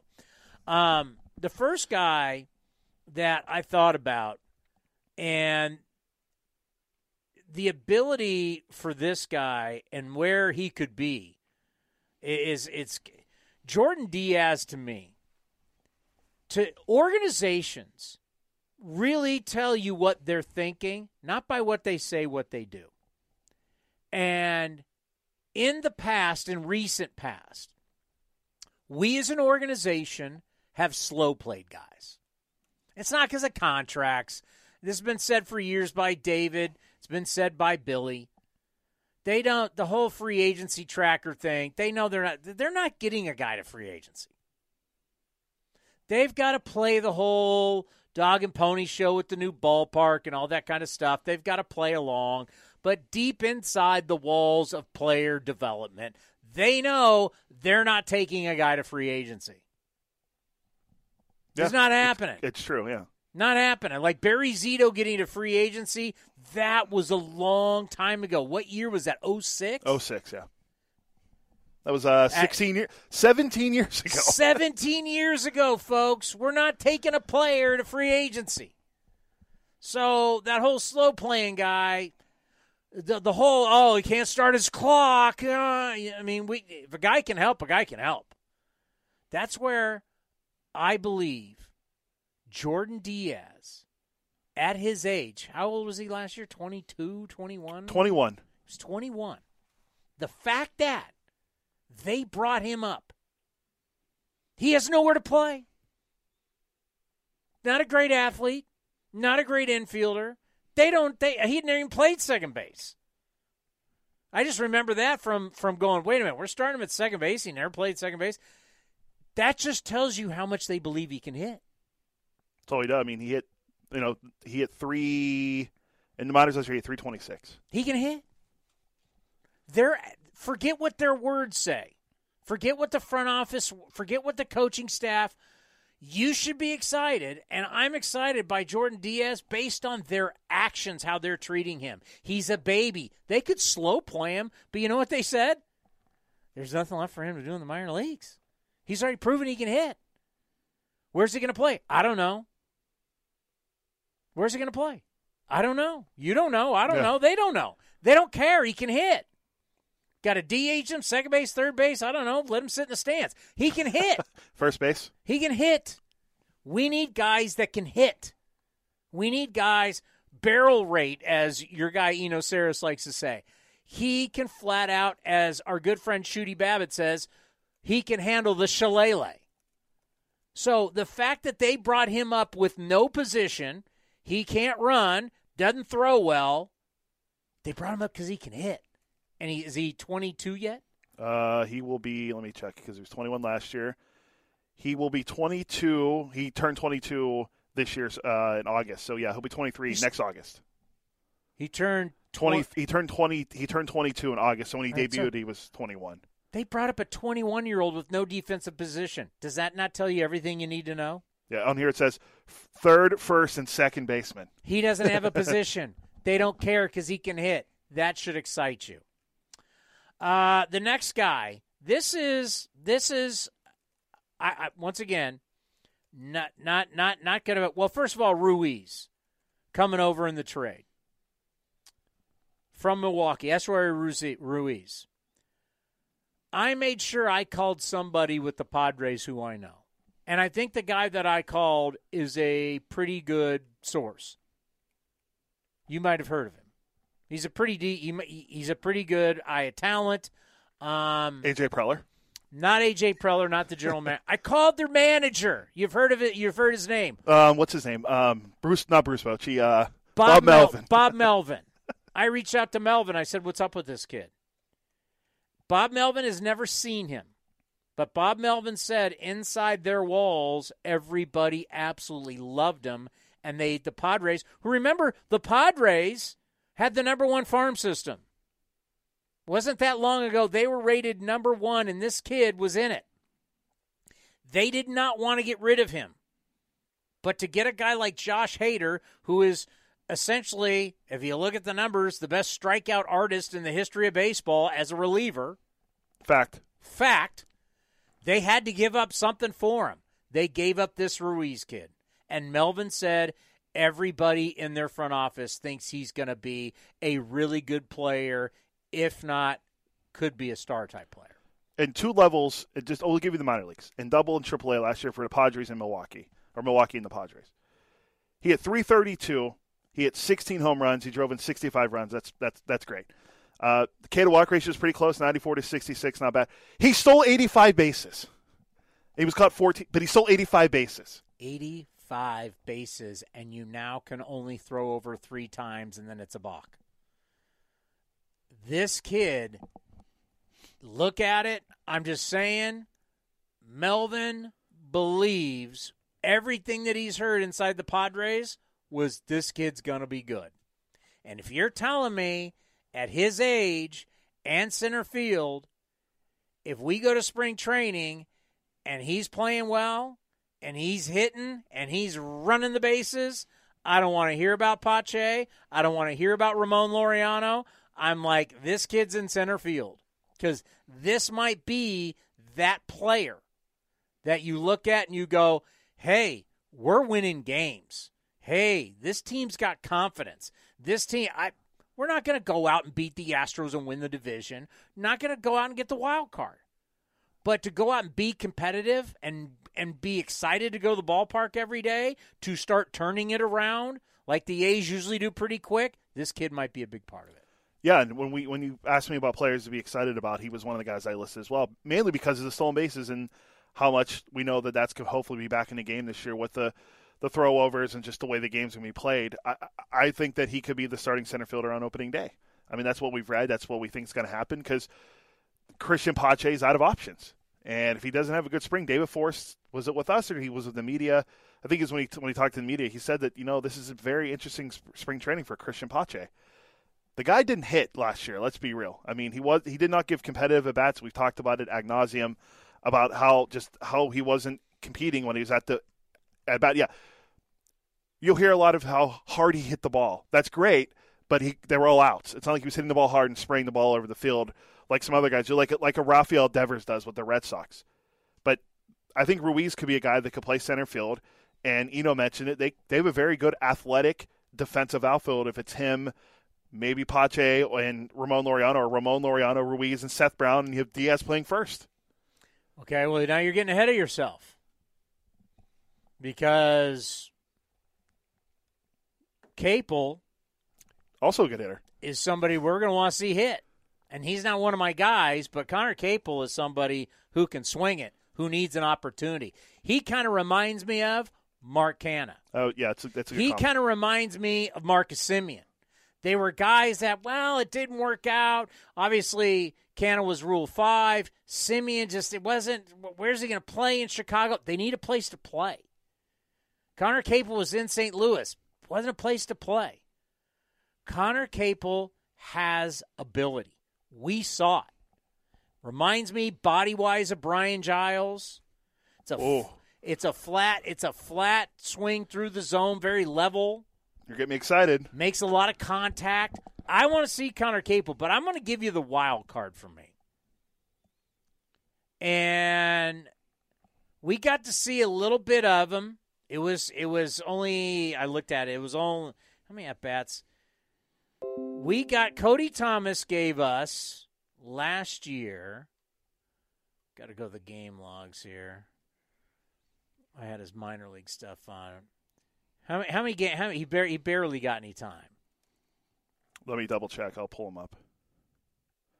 Cody Thomas had at bats last year. Um, oh, he had only 30 at bats, Only thirty at bats. Uh, but he had 267, So and he's why? Why? 28. Why am I excited about this guy? As as he's kind of my wild card Because he played quarterback at Oklahoma. because he's an elite athlete. He's got athleticism you can't teach. He is, and I heard Brad Lidge talking about this, a former closer on MLB radio uh, earlier today. He was talking about a guy he played with in AAA and said, "Yeah, he was a football guy too." And da-da-da. the problem when you're a football guy, you're you're not able during these very pivotal years of your growth as a player, just not physically, more mentally. You're not able to be all in. And I think we all know as human beings, when we're not all in on something, and Deion Sanders recently, uh, Coach Prime, as you know him in Colorado, with Shannon Sharpe did an interview, and he asked about all the sports he played because he's one of the greatest athletes to have ever lived, Deion Sanders. Uh, here's a guy that NFL, Major League Baseball, could have been a world class sprinter in track, but he did track at Florida State. He said, out of all the things that I did, baseball is by far the hardest. So when you're not all in, it's tough to get good. It's tough to really in those in those formative years of your growth mentally as a player, you don't get it. And now, even though he's what? Would you say he's 28? Yeah. Perfect. You have a kid. Give me a size. Got to pull back up again and close his page. He is 6'4", 211, according to Baseball Reference. He's 6'4", 211. You're talking about an elite athlete. You don't sign up at the University of Oklahoma under Lincoln Riley or even the great Bob Stoops before him unless you are a supreme athlete. They don't get pocket passers. They get the best. Oh, you might have heard of him, the guy we drafted before, Kyler Murray. They get the best guys who have the ability to run and throw. Baker Mayfield. They get the best guys in the country. This guy is an elite athlete. Size, speed, strength, arm. He can do it all. He just is now finally saying, I'm all in. Now, I know he quit football, went to baseball. I've been telling you, but there's certain growth years he was a little bit behind.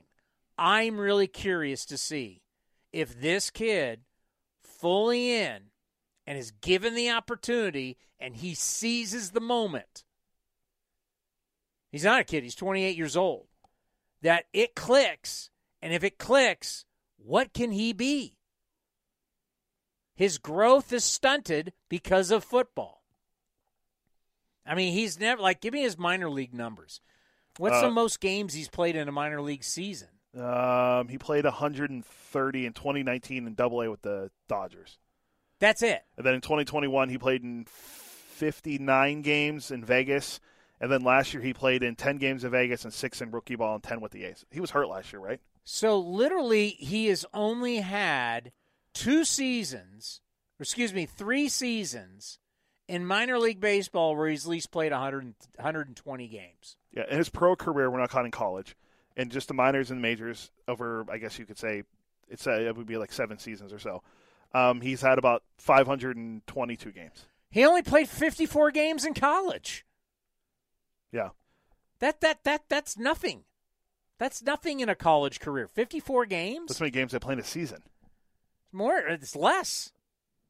Hell, we played way more than that. Yeah, it's true. Yeah, They, they do play more. But but it's it just goes to show the whole football then injury he's never been able well now he might be getting his chance. And he came up last year once again. The action show you the A's said, uh, all right, let's give this let's let's give it a look. He's got gifts that you can't teach. He he is an elite athlete. Big and can run with a rocket arm and power. He's everything that you look for.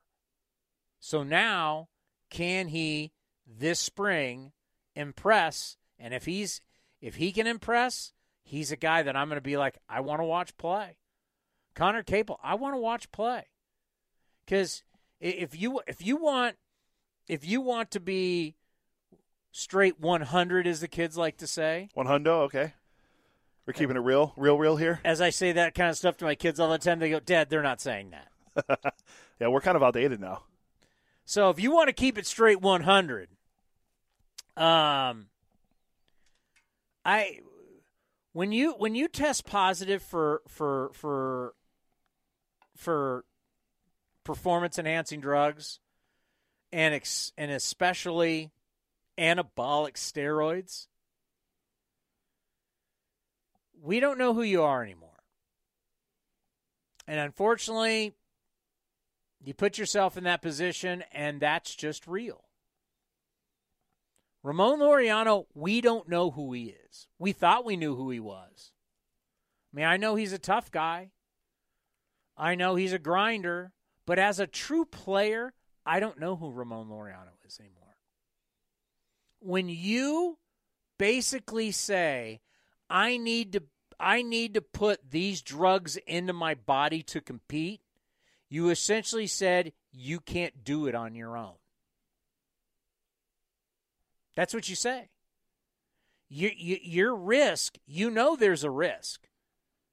Now, could there be a different philosophy to that before there was testing, where you already knew you were a good player, but now I want to be a super player? Okay, whatever. But now that there's testing, there's risk involved. There always was health risk involved. Now there's career risk. You're saying, I need this to, to perform at this level. So, with you not on it, do we know who you are? Do we know who you are as a player? We thought we did, we don't know. And Ramon did not have a good year last year. He didn't. So 211 batting average. Yeah. I mean, you're clean. You're not healthy. You didn't stay healthy and you hit 211. And you had an OPS of 663, an OPS plus of under 100. So you were below average, clean, on a, in a prove it year, really, for you. Now, tough. Obviously, you're away, can't play with the team. There was a suspension, but I mean, I, I that that'll be an interesting story also in spring training. What do you do? You know, there were rumors last year that the Marlins were interested in him. I mean, he's not. He's clearly not going to be your future. And now you're kind of it's murky. It really it's a murky story. Who is Ramon Laureano? I don't know. Christian Pache. I remember doing it in the postgame show last year. We're sitting there going, man, the guy's hitting like a buck 08 in June. 108. Well, you know, he just needs to work through it. Oh yeah, okay, that that that just needs to work through it. Just gets needs to get you know all those although all the excuse the excuse train. He just needs to get at bats. He just needs to get better. He's just got he's got to. They're working on him with this and they're working on him with that. Oh, he's got a patience and just always. Uh, I mean, he literally was swinging at the first pitch just trying to make contact because he didn't want to strike out. But he hits the ball hard. Oh, all the excuses. They ran out. That excuse train finally came to a stop, and everybody went, he can't compete at this level. As of right now, Christian Pache has not proven he can hit at this level, that he can be competitive at this level. if he comes out and struggles in spring, you said it, he's out of options. He's out of options. What are you going to do? You're just going to keep him on the roster? I mean, obviously it's the Matt Olson trade, so but the A's the A's are conf- confident in who they are and if they think a guy it's time for him to go, they're not going to keep him around just for PR. That's not going to happen. This is a big this is a big spring training for Christian Pache. He played 17 games in the Dominican League. Um, I think it's still going on. I'm not entirely sure. Um, he played in 17 games. He had 60, 55 at bats. What do you think? What do you think his slash line is? Or just give me his batting average. Why would you do that to me? I'm probably going to say it's like 220 something. Close, 218. He has zero home runs and five runs driven in. Nope. Struck out 10 times, walked seven. So. You got to hit, man. You got to hit. And Christian Pache, still young, but in this game of he's still young, well, you've got an opportunity as young. And if you haven't hit, how old is he? He'll be 25. Actually, he just turned 24. So he'll be 25 in November of next. I mean, of this he. year. I mean, he's young, but he's he's hitting. He hit a buck 66. He had a 459. His OPS plus. Now remember, hundreds league average, 34. Yeah, it was terrible. The Baseball Reference does the projections. I, I never really paid attention to it, but I'll just give you what they say for Pache. They say he'll have around 309 at bats, hit six home runs, drive in 29, hit 197. That doesn't cut it. That that that doesn't that doesn't that doesn't you don't get better as an organization doing that. I mean, sometimes you just have to realize I obviously yeah, he's a great athlete. He he he he doesn't recognize pitches. That that's a nice way to say it. He just doesn't see it. Yeah. I mean, he just he's not competitive. There's so many swings and misses. He's an easy out, and it's just like at some point you're like, what are we doing here? What are we doing here? So this spring training, now hopefully he comes in and he hits, and then we got some competition. Competition is a great thing. You want competition. Let's have a bunch of outfielders out there competing for very few spots. Let's see what Ruiz and Capel and Thomas and and Seth Brown and Pache and Ramon Laureano. Let's have a bunch of guys out there. And let's see who is able to compete. Cuz that's that, you know, that's how you get better. You want that early early competition. Baseball Reference says uh, Ruiz, Ruiz will hit 242 and still only four bases. I don't see. I don't. I think he's gonna have a little more than four. He had 85 in between Double and Triple A last year. I think he's gonna. And he, I mean, they're saying he's uh, only gonna attempt six stolen bases. Are you kidding me? So don't don't read too much into the Baseball Reference projections, but um, there's one guy because we both were. Ta- you, you asked me this yesterday. There's one guy you didn't mention that I that I put on my list. I'm not going to go AJ Puk because I can throw him out there every year because we don't know if he's going to be a starter or reliever. Did a very nice job as a reliever last year. I think it's Kevin Smith. 11 home runs last year in, in AAA in Vegas. The last month of the they all came in one month. Yeah, they all came. Hey, but that's he's building off of something. So let's see what he does this year. I think Kevin Smith. But where's he going to play? You got Jordan Diaz. You signed Jace Peterson, Aledmys Diaz, Gelof's there. Gelof's. Yeah, you got. Um, I know I'm forgetting someone that, that's playing on the team. That's Nick Allen. Like, so where's he going to play? Tony Kemp. Tony. So where's where's that's the only question for Kevin Smith? He's the third baseman. Could maybe can play shortstop, but you have those positions kind of filled right now. Well, competition. Like Kevin Smith can play third and can play shortstop. Can he win the third base job? Because you're running out of people. You're. I mean, don't want to say it this way, but you're running out of people you're looking forward to watching from that Matt Chapman trade because Zach Logue's now a Detroit Tiger, I think, or he was DFA'd by Detroit already, but so he's gone. So you got him and Gunnar Hoglund left, and that's it, right? Am I forgetting anyone? Oh, Kirby Snead, but he didn't have a very good year last year either. Yeah, the the the, the Langeliers has got a, you know, we'll see. And you're still waiting for the young guys to emerge from the Bassitt trade with the Met from the Mets. Uh, Adam Oller hasn't really. Yeah, and uh, JT Ginn was hurt. So, but you knew he, he was yeah. hurt coming in, so you, you understood that. So That's yeah, what- but you know what? All these names. I know we're throwing a lot of names out there, but what it is, it's competition. It's like you have you come to Oakland knowing that you have an opportunity, that you have an opportunity to get to the big league level. You don't have a ton of guys with long term contracts that are blocking you, and you've got no shot. You've got a ton of guys that are going to have opportunity. We used 64 players last year. 64. You come here, have a good spring. It's a competition. So, what should interest you? What should interest you if you're a baseball fan? The competitions that are going to be going on. This is not, hey, let's just go get in shape and get ready for the season. Everybody who is stepping out onto the field has something to prove from day one. I don't think that's a stretch by by by. I don't think that's a stretch to say. No, I agree that, with you. That that is it it is a you, you everybody the minute you show up, you're in competition. Everybody. I mean, everybody thinks Nick Allen's been handled it. I mean, if Nick Allen goes out and really, really struggles, Nick Allen has a lot to prove. Everybody has something to prove. Everybody. I think on the pitching side, the the the one guy that I would I would throw in there because my three were Diaz, Thomas, Thomas. Who was my third? uh, Ruiz? Ruiz, yeah. My from the pitching standpoint, Ken Waldichuk is the guy that really interests me. Happy belated birthday. His birthday was yesterday. He he he's got stuff. He's got he's got upside. And if you've forgotten, just go back to that last game he pitched against Shohei Ohtani. Everybody's talking about Ohtani, Ohtani this, Ohtani that, and that last game is the last game of the season, right?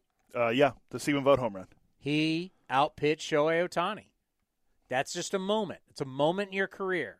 I was up, you know, for Shohei Ohtani, it's the end of the year, but he's still trying to show everybody I should be the Cy Young Award winner. I should be the MVP. I should, you know, he's still trying to, and everything about Ohtani. And Ken Waldichuk went out there and threw a gem. So when I think about, okay, pitchers, young guys, yeah, I like I, J.P. Sears. To me, is is is a tough guy. Um, I'm interested. We're gonna have a lot of lefties, but if there's if there's the one guy that I go, wow, Scott Emerson, you get him right fundamentally, and he just grows as a pro, where you learn to do it every five days, you learn to manage it, you learn how to get better in between that. You know, one of the big keys for a starting pitcher in Major League Baseball is your routine. And how do you work on things? And so many times we heard this last year from Cole Irvin about his side sessions. I worked on this, and this helped me for the start. You learn how to do it. You learn how to be a pro, how to take the ball every five days, how to get better in between starts, refine your stuff, work on your weaknesses, and become a tough guy to beat. I think Ken Waldichuk can be that guy. Yankees were high on him. They had no room. Brian Cashman doing Beane and Forst a solid.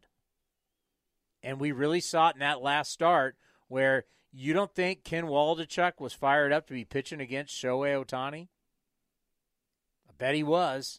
And I guarantee you, down to spring training, that will be something we ask him about. Because didn't get to talk to him. Haven't seen him since. What what was that start like? What did that start mean to you? Young pitchers gear up to go against guys who are the best in the game.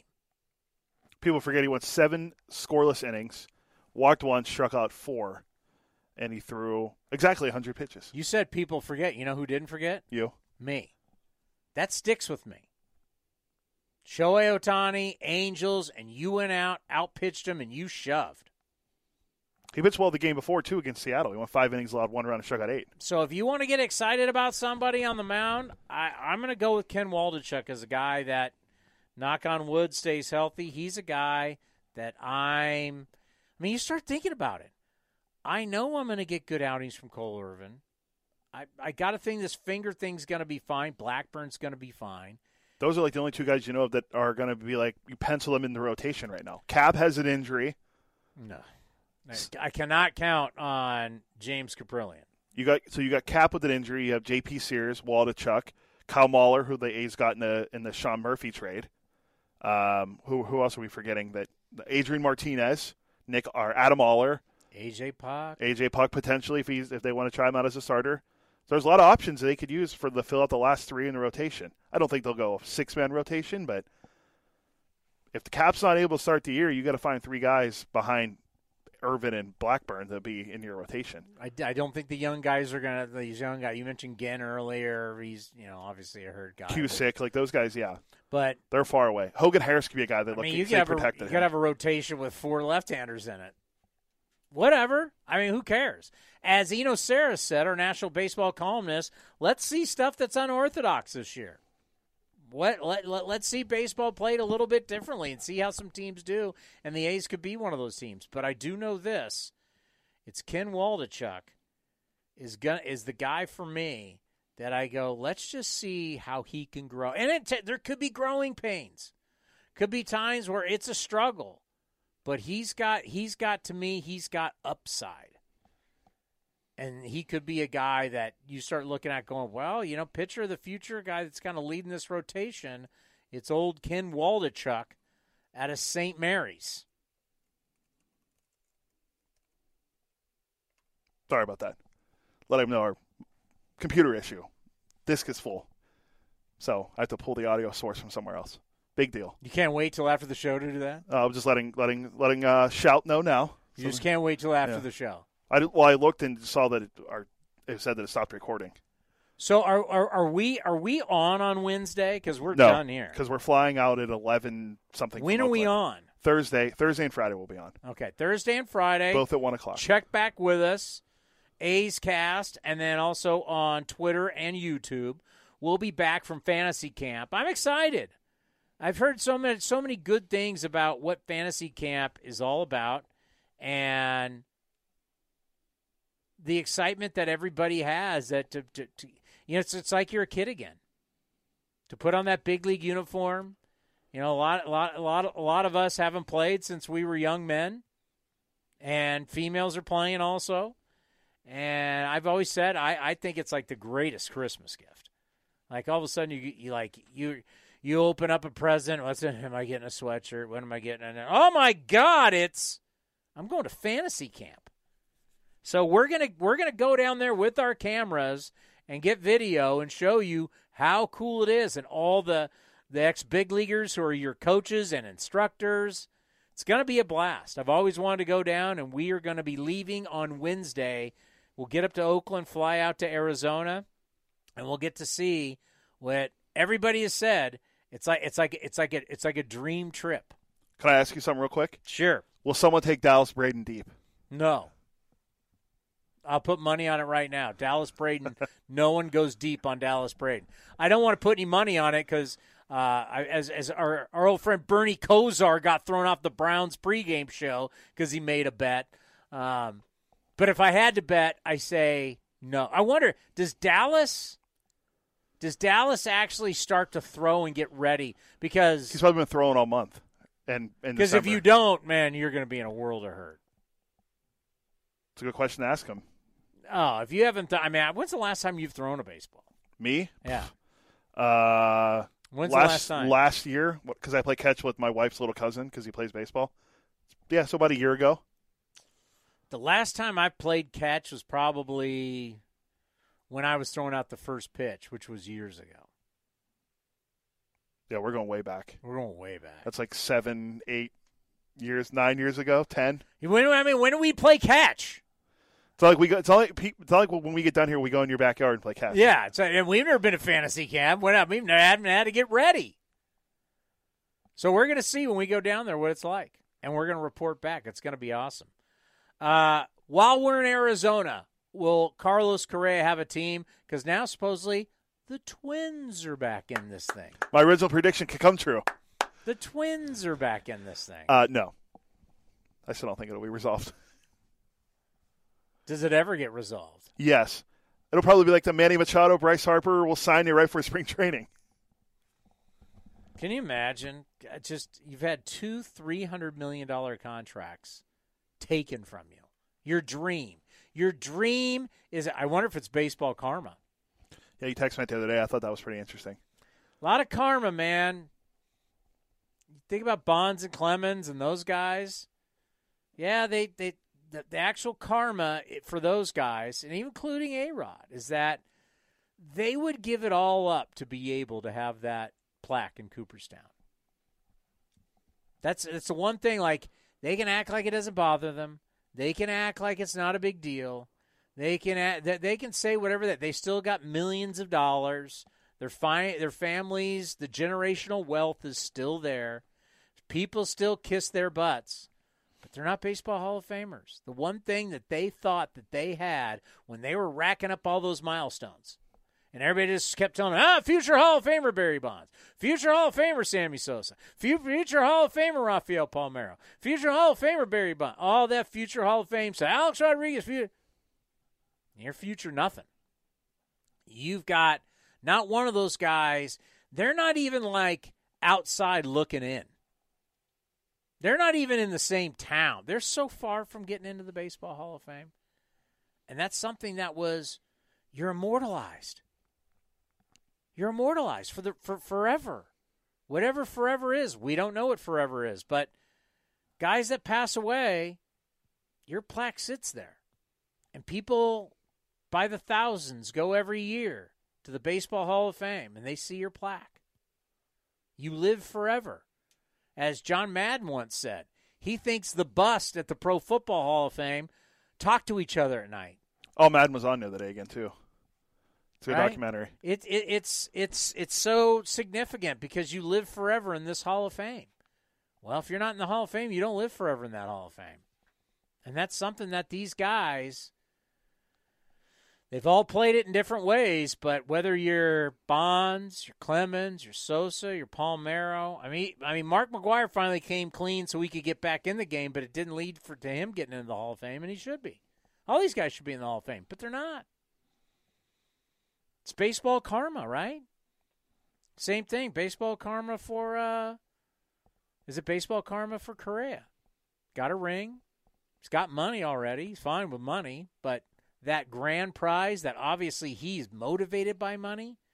As you've seen in interviews, Carlos Correa is motivated by money. And he had it right at his fingertips with the Giants, then right at his fingertips with the Mets. Gone. Breaking news on the way out. Not big enough where we need to play the sounder, but our good friend Brett Phillips is now a Los Angeles Angel. Ah, well, he's in division. Yeah. That's good, our buddy. God, he would have been a great A. Maverick Phillips. Oh yeah, I said that when they DFA'd him last year when the Ra- Rays DFA'd him. Well, you know what? We're going to see him at spring training and just be like, I can't tell you how happy we have you in division. He's one of the best interviews. He's such a character. Uh, if you listen to this program, watch this program. When the Rays are in town, we've always had him on. Super dude. That is, you know what? That is breaking news. That, that's happy news to end our first show of 2023. Our good friend is now a Halo. Yeah, we get we have to ask him about uh, Macho Man more, and if he follows the Ric Flair thing on Instagram. Rally Monkey happy? He's got to be happy. He's got a new friend down there in Anaheim. Good for the, the Angels. are going to have a lot of uh, a lot of content for the broadcast for sure.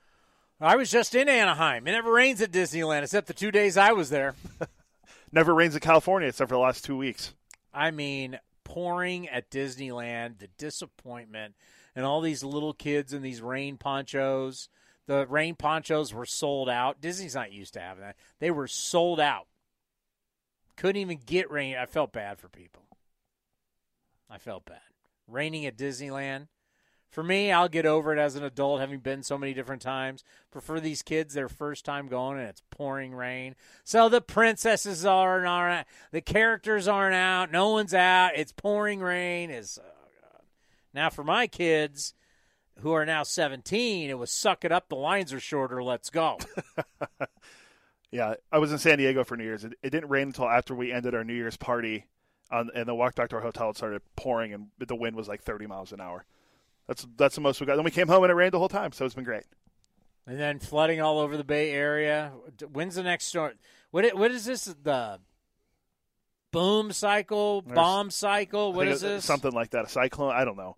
There was some name for it. I saw the stream right down the street from your house. Is uh, getting up there in uh, in uh, Hythe, and it's it's Russian. I mean, it's not like it's a you know uh, whitewater rapids, but it's it's moving. All right, our boss is on. We got to tie. We got to clean everything up. Our boss is on the way. Yeah, I saw be here shortly. So Da will be here. All righty, thank you for listening to A's Cast Live. Remember, we are back. We won't be here Wednesday, but check in on Thursday and Friday from Arizona Fantasy Camp. Trevor May, new A, gonna love him, right? That interview was fantastic, and we got to thank our national baseball columnist, Eno brought to us by Fieldwork Brewing. Thank you for listening to A's Cast Live. We'll see everybody on Thursday from the Valley of the Sun. The 2022 MLB winter meetings from San Diego are now in the past, and A's Cast Live was all over it. Well, once again, here from the winter meetings in San Diego. From the signing of Aaron Judge, Aaron Judge is going back to the Bronx. He's agreed to a nine year deal worth $360 million. and Trey Turner. Trey Turner gets 11 years, $300 million. 11 years. To the biggest names in the sport. Chris Russo, the Mad Dog, the great Bob Melvin. Great Yeah. Samfold right here on A's Cast Live. Torey Lovullo, the manager of the Arizona Diamondbacks, former Oakland Athletic, former A's bench coach. Terry Francona is with us here on A's Cast Live. Billy Owens, assistant general manager for the Oakland Athletics. The great Sarah Langs is with us. David Forst, the general manager of your Oakland Athletics. A's Cast Live had you covered at the winter meetings. That's going to do it live from the winter meetings. I hope everybody enjoyed the coverage. We had a great time. Hopefully, you had a great time watching. If you missed any of the interviews from the three days, go to athletics.com slash A's Cast to listen or youtube.com slash athletics to watch today.